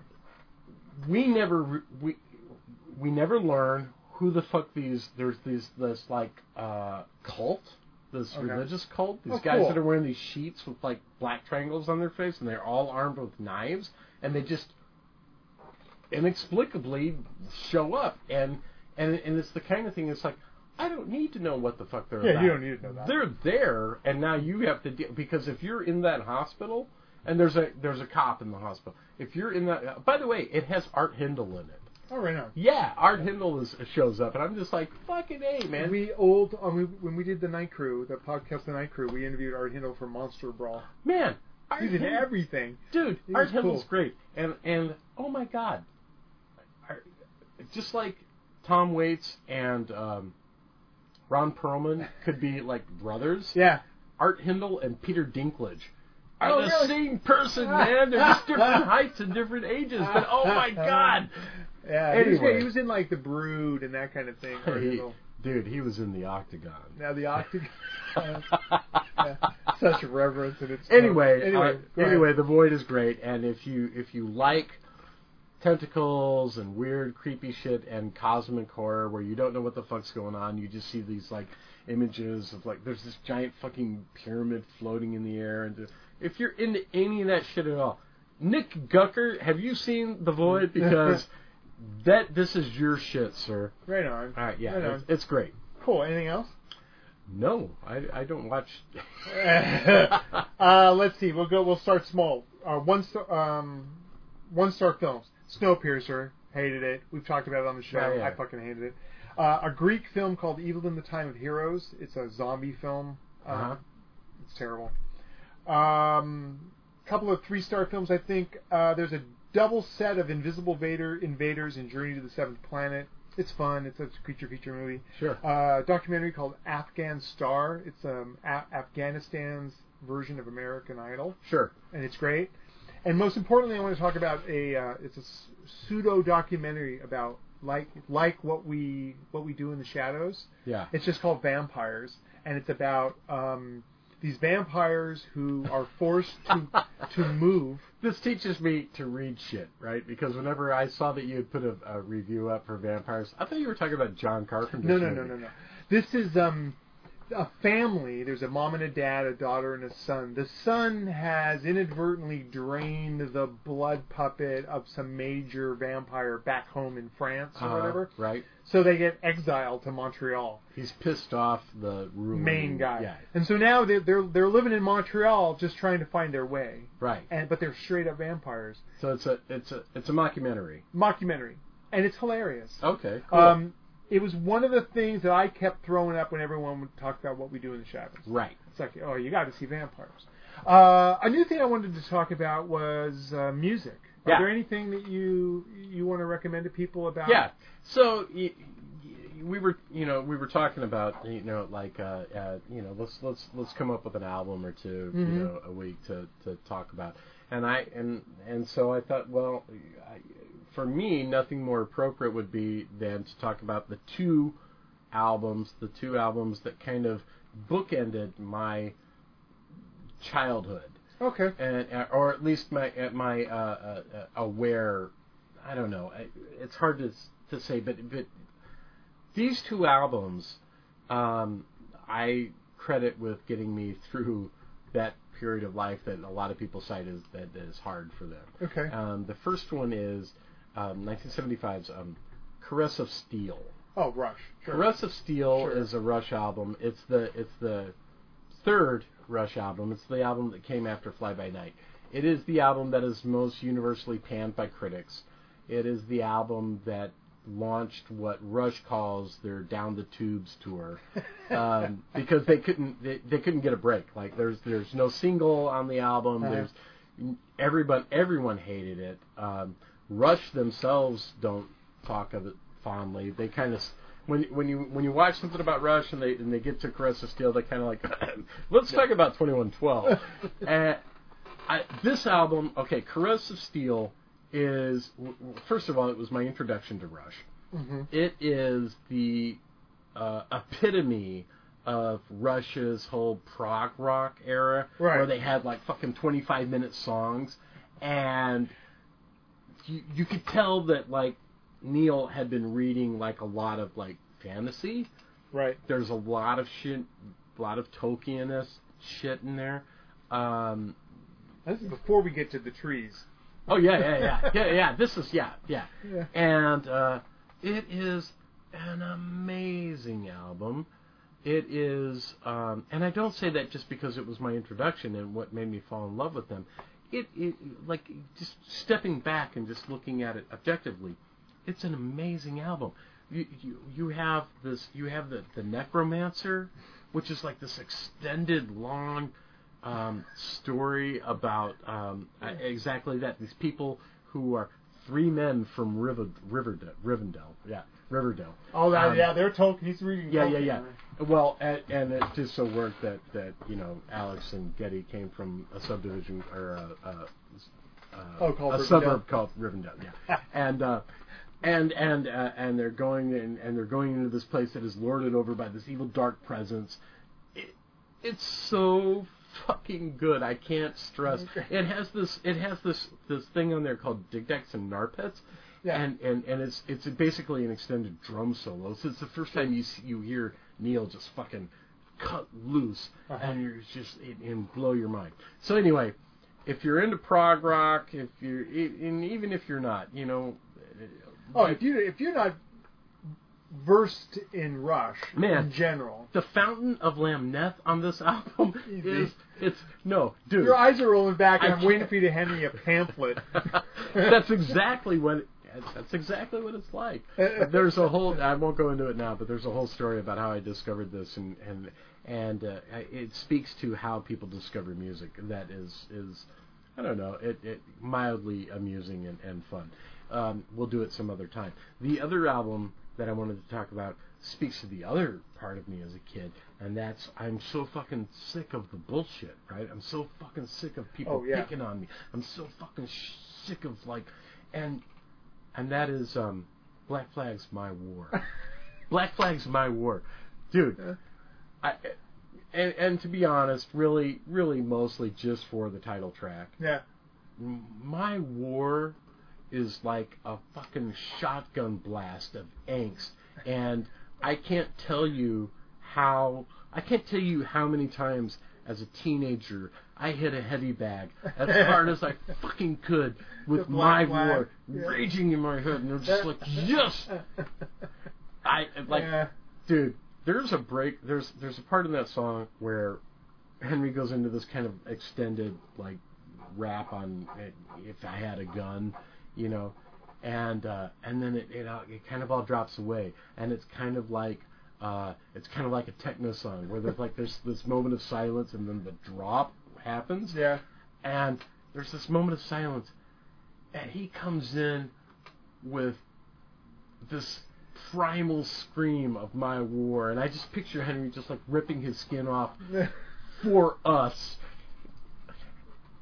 I can't tell you how uh, how that made me feel, and these two albums kind of bookend this, these two identities of me as a, a misfit loner teenager trying to figure shit out and how on the one hand I'm this like this this kid who's into D&D shit but was never cool enough or had friends to play D&D Yeah. Yeah. yeah. but I dig that stuff Mm-hmm. Yeah. and then on the other hand how I just I just want to break everyone Sure. you know it's not even about breaking things I want to break people and that's my war for me anyway those are the two albums I have this week Oh wow. Uh, let's see. Out of the box, I'll say this. Last week, no one's heard of this guy. Trombone Shorty has a new record out called Parking Lot Symphony.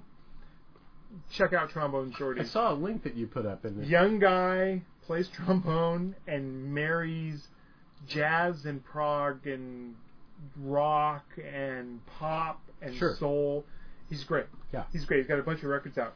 Um, but this week I've been lis- revisiting a couple of things um, real briefly. Number one is um, the Sundays have a gr- uh, they were they were an '80s pop band with a record called Rewriting and Rhythm- Arith- Arithmetic uh-huh kind of cranberry sounding, but the songwriting's fucking rock solid. Cool. Um, and then the other one is a a band no one. I talk to people, and only very rarely do I get a light of recognition. Um, great '80s pop band that no one '70s more '70s than '80s, but uh-huh uh, 10cc Man, 10cc was great. terrific man. pop yeah. band. If you are a fan of Bohemian Rhapsody, Yeah. listen to their record uh, original soundtrack. There's a song called "One Night in Paris." It was the thing Freddie Mercury heard that That inspired made him go. I I want to do Bohemian yeah. Rhapsody, and they're great. Yeah. Um, but they're just they're just a band that you know people may have heard "I'm Not in Love" or or something like that. Yeah, I think I think most people if they if they heard I'm not in love they'd go oh Oh, yeah, oh, this. yeah yeah yeah But when this." you get into little deeper cuts like you know "I'm Mandy, Fly Me" and "Life Is Right. a Minestrone," and did that they other also stuff. do uh, Jamaican Holiday? Yeah, yeah, yeah, yeah, yeah, yeah, yeah, yeah. yeah. it's very pop sensible. Um, their best and once the band dissolved, Godley and Cream went on and they did a record. I was going to say they became Godly and Cream, Godly and and and had a couple records. some people may remember that more that that video Cry, yeah, Cry was a big MTV It thing. was a big. It, it was a big. I remember the video was a big deal because it was playing with that new morphing technology where Right. we where we change Faces people. Yeah. blended in, yeah, yeah, Mhm. yeah, and that's all that was was Yeah. them, and then they had a different bunch of different people singing the song. But they're a great band, and um, uh, anyway, yeah, I just think check them out. They're they're all over YouTube. Start at One Night in Paris, and then sort of go from there. Um, you can usually get all of the big hits on a greatest hits collection. Um, there's a couple of those out there, but they're just a band that you know. Um, they're not technical. They're very poppy. You're not going to get no one shreds, you know. But it's No, no. all it's all very serviceable for what that does. And I'm surprised after hearing you talk about those two, the two records you did, and I'm looking at mine, and it's just like It's just very well, different. I just figured I, I, I figured if we're going to talk about if we're going to talk about records, it, it makes sense for me Hmm. to start with me at the beginning, like Right. with the things that yeah. that uh, that made me. i- i- If if, if records are going to be a regular thing on the show, you're, Sure. you're rarely going to hear me talk about something new. I- I'm gonna talk yeah. about. Uh, we're running long, but who gives a shit? Um, Yeah. First, first record you ever bought? First, re- Uh-oh. uh, it's gonna be it's gonna be tough to. I, I, I bought a, I think I bought a couple records at the same time. Uh-huh. Like I went to the record store. Uh, this is one of the first times I have money in my fist, Yeah, yeah, yeah. and I'm gonna go buy something. And what did I buy? I bought um, Sticks Equinox. Yeah. Yeah, that's a fucking Lady. great up. Yeah, yeah. Yeah. Oh my dude, it's got anyway. it has so many. It's so so much good shit. Yeah. You know, it's got that whole fire and ice thing on Yeah, the cover. yeah, sure. anyway, Equinox, and the soundtrack to Sgt. Pepper's Lonely Hearts Oh, Club wow. Band, the movie with The Peter movie. Frampton and Oh. the Bee Gees Oh. and George Burns, Steve Martin. Wow. Yeah, Just really terrible. um, first record wa- for me, uh, A Space and Time, ten years after.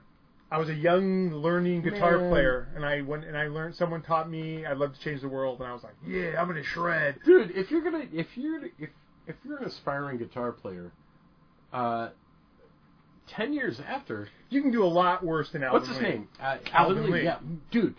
I'm going home. By the way, that uh, when when I start talking to people and we start talking about guitars and they start talking about great guitar players, Yeah, and, yeah, yeah, yeah, and, yeah. and they and they cite like these tech guys that are doing Sure, this. sure, sure. blah, blah, blah, blah. I'm like, dude, do you know who Uh-huh. Alvin Lee is? And they're like, no. I'm like, dude, I'm going to show you a clip from Woodstock, Woodstock. and you're going to lose your fucking Yeah, mind. he was the king. Alvin Lee was the king of what Frank Zappa called the dweedle, dweedle, dweedle, dweedle. Yeah. Is that doom diddle, doom diddle, doom diddle, doom diddle? and he could do, and, and the thing was, you didn't get bored. Yeah. Like, how long was that fucking song? It was like uh, go, I'm going home. It's really long, and it's just him, you know, being frenetic, and Yeah. it's his old three three five, and yeah, he's he's one of those guitar players. For me, there I don't get to any other guitar player if it's not through Alvin Lee.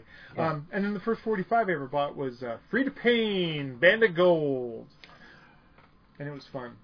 I think the first I didn't I don't I don't think I ever bought 45s. I don't think I ever bought singles, but the first 45 that I paid atten- that I sat up and paid attention to, um, it was my sister's. There were two of them, and I would play them relentlessly, and that was um, um, uh, I, I can't think of the n- the name of the song. It's a classical piece. Also, i anyway, it was On a 45, that's weird. on a 45, it was from 2001: Space Odyssey. okay. Yeah. Bah, Yeah. bah. Oh, also Sprock Zarathustra. thank you. Yeah, yeah, yeah. No wonder I couldn't remember it. Right. I barely Um, got through it. and then the other one was um, "Time of the Season" by the Zombies. Ah, zombies were great. They, I just saw them perform on YouTube, and they were, um, you know, they were old guys, but they were rocking. Yeah. By the way, have you ever seen a movie called Dear Wendy? Hmm. Does that strike a chord with you? So there's, oh, w- we're going long. I'll bring it up another show. Yeah. No, go ahead. Uh, well, okay. There's this great. There's this movie, or great or horrible. I guess it depends. There's this movie called Dear Wendy, and it stars Jamie Bell, and it's uh, these is these kids in this these misfit kids in this town out in the middle of nowhere, and they kind of find each other, and they form a group, and they call themselves the Dandies, and they dress really weird, and they listen exclusively to the zombies. Oh, cool. So y- you have a lot of zombies movie Yeah. music through it. But here's the interesting thing: they all choose a firearm, and they have a ceremony, and they marry their firearm. They're done. This main kid's n- gun is Wendy, Oh, okay. and uh, Got it. And it gets it gets really weird and, Yeah, and yeah, really yeah, trippy. yeah. Wow. And when I was doing the Real Men podcast.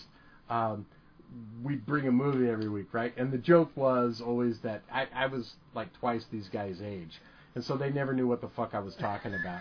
And I'd bring a movie every week, and they'd be like, "This is, you know, my mind is blown." Sure. And then one week I show up with Dear Wendy, never recovered. They hated, Wow. they hated this. Well, it just movie. sounds like a lot of that stuff that was being made, things like Greaser's Palace and all that Sure. weird stuff. That's a anyway, weird thing. we have, we're, we're so over. All right, All right, guys. Next week, um, got someone coming in that is really fascinating. We're going to talk costumes. Yeah, man, costuming and and and, and all the things that that entails. Yeah, and it's going to be a different show because it's not going to. We're going to not get list heavy. This is going to be real. I want it to be kind of more conceptual about. I really want to talk about how costuming informs character. Yeah, and I want to talk about how costuming tells a story. Exactly. Yeah. So it's going to be great. And the, and the guest, her name's Laura Shrewsbury. She's uh, she's worked on Broadway and she's worked with opera houses and stuff like that. Yeah. And she's she's amazing. It's so, gonna be great. So we'll see you next week. Uh, that's it for the Most Material Podcast. Uh, I'm Tom Carnell. And I'm Langley West.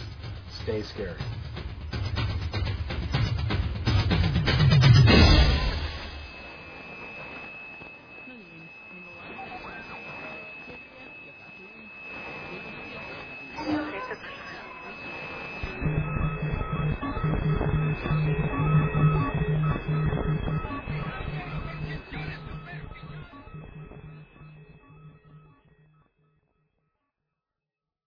Hey guys, uh, this is Tom. Uh, this is Langley. and uh, we're, we're coming back. Uh, this the show was done um, last night. I posted Right. it to the to the site, and uh, this morning we woke up to some news that is sort of relevant to what we were talking about. And so Langley has come back over the following day that the the show was recorded, and uh, we just want to talk a little bit about the deaths of uh, Martin Landau and George Romero. Yeah.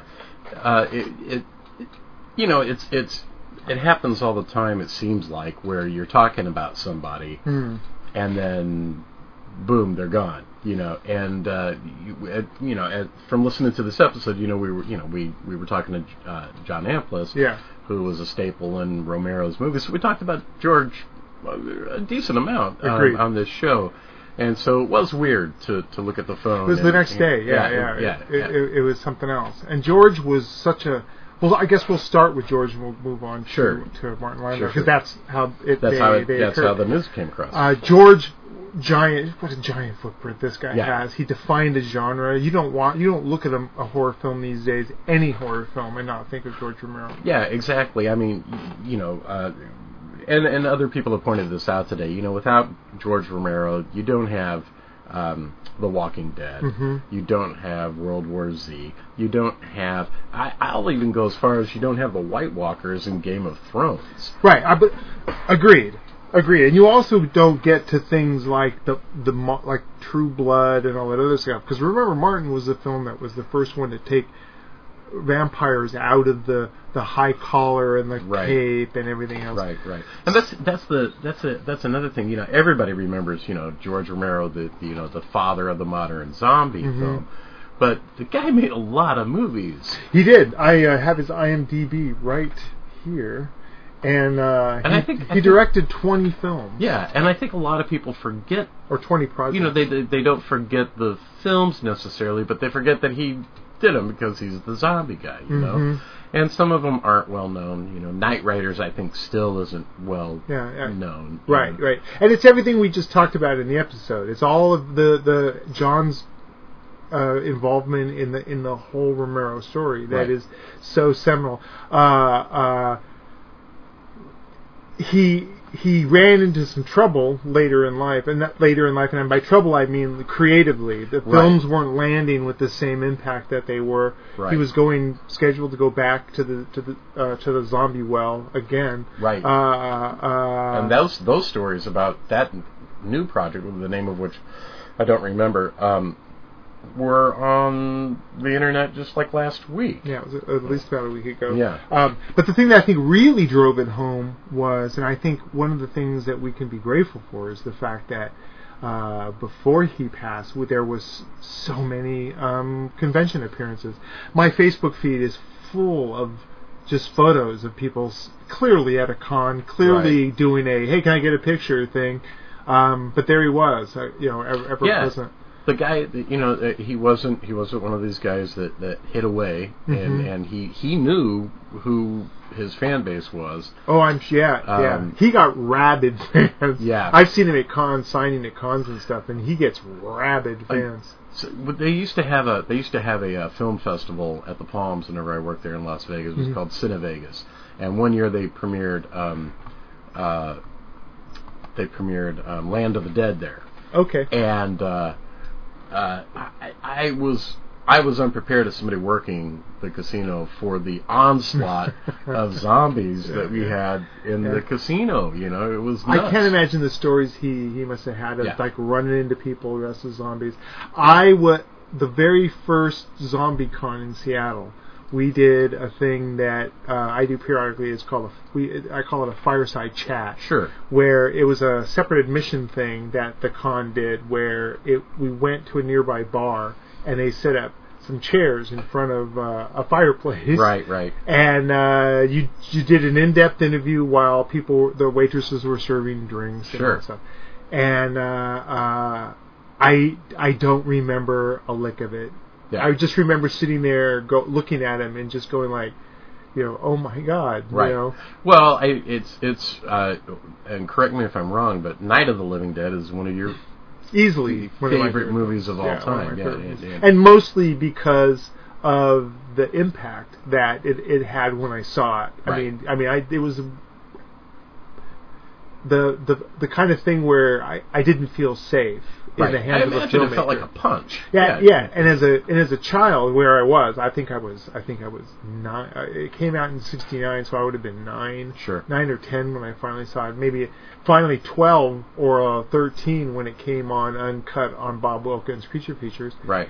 and it just it was just terrifying. Yeah. And uh, later through Fango and, and everything else, I got a chance to, to interview a lot of the Romero people and interviewed Romero at, at some cons and stuff, and um, just really nice people, on, on- down to earth, Sure. and, and so That's one thing you you gather from um, both from talking to people who worked on Romero Productions Mm-hmm. and on the countless behind the scenes Mhm. documentaries. he and was really things that- free with that stuff. Yeah, he you know? was, and but you really got this feeling of like, hey, this is our Pittsburgh family. Yeah. We're you know, and and- and he was loyal. He would always have people back. You Yeah. know, he could, probably could have got other people, but he got no. You know, why not? I got, I know this guy. I've got a team. That's what John was saying. I got a team. Why am I going to fuck with it? Right. And, and not and move on ahead. right, right, right. Um, uh, the one thing I take solace in is that, from all reports, George died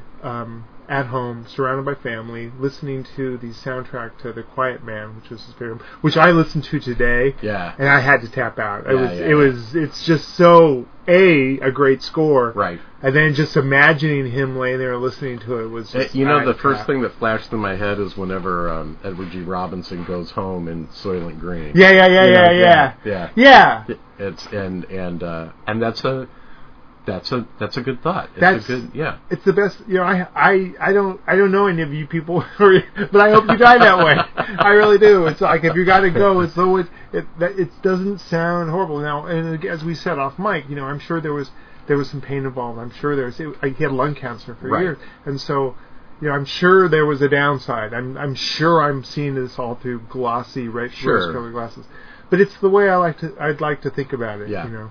Yeah, So absolutely. so uh, I uh, I raised my glass to uh, Yeah. uh, George Romero. You know, Yeah. um, A lot of uh, lot of folks watching uh, Romero flicks tonight. yeah, lots, Yeah, yeah. lots. I I love the thing I loved um, is someone on my Facebook fa- feed uh, used this as an opportunity to show Dawn of the Dead to his like his thirteen year old boy. Yeah, And I was just like, yeah, Yeah, yeah, yeah. that's how it works. yeah, that's how it works. exactly. Um, exactly. And then just as things were coming and I- being okay, Man, I couldn't. I, I'm like, I, I, I, I, I even was like, seriously, like really, for fuck's sake. yeah, Later in the day, we get news that John Landau died. Martin Lang. I'm sorry, Martin Landau died. Yes. Yeah, Yeah, yeah, Martin yeah. Landau died, 89 years old. uh huh. Um, but, uh, much older. Well, not much older, but a, an older man than. than- Absolutely. than- if and- you're in your mid, mi- past your mid 80s, you're you're yeah, safely called an Yeah, older sa- man. Yeah, Simply called an older man. Um, and uh, here's a guy that well, who who won, won finally won an Oscar yeah. hmm um, in one of my favorite movies of all time, Ed Wood, for playing Bela Lugosi. That I looked re- as soon as I heard that he died, I went into YouTube and I found all of the you know um, All the all, all the little Lugosi- scenes, all of the yeah. Lugosi scenes, and it was just But then, and then I flashed on on you know Space 1999, which Man. oh dude, Space 1999 Dude. was so great. It, it, but I- and that's what people remember, right? They remember Space 1999, and they remember um, Bella, you know, him playing Bella Mhm. Lugosi. But he played in how many movies? uh, 177. A hundred. I was and- just looking at some of these. Some of these are unbelievable. Virtually anything on TV, from Rawhide Sure. to uh, Schlitz Playhouse. He was in North by Northwest. Um, Man. a lot of Playhouse 90, Wanted Dead or Alive. I'm just looking at his IMDb and sort of flipping through. You know, Bonanza. Um, He was in The Untouchables, the TV series. yeah, yeah. He, I remember seeing him as a villain in I don't know, Gunsmoke or Yeah, I- something. I got I Spy, Man from Uncle, The Wild Wild Wild Wild West. You know.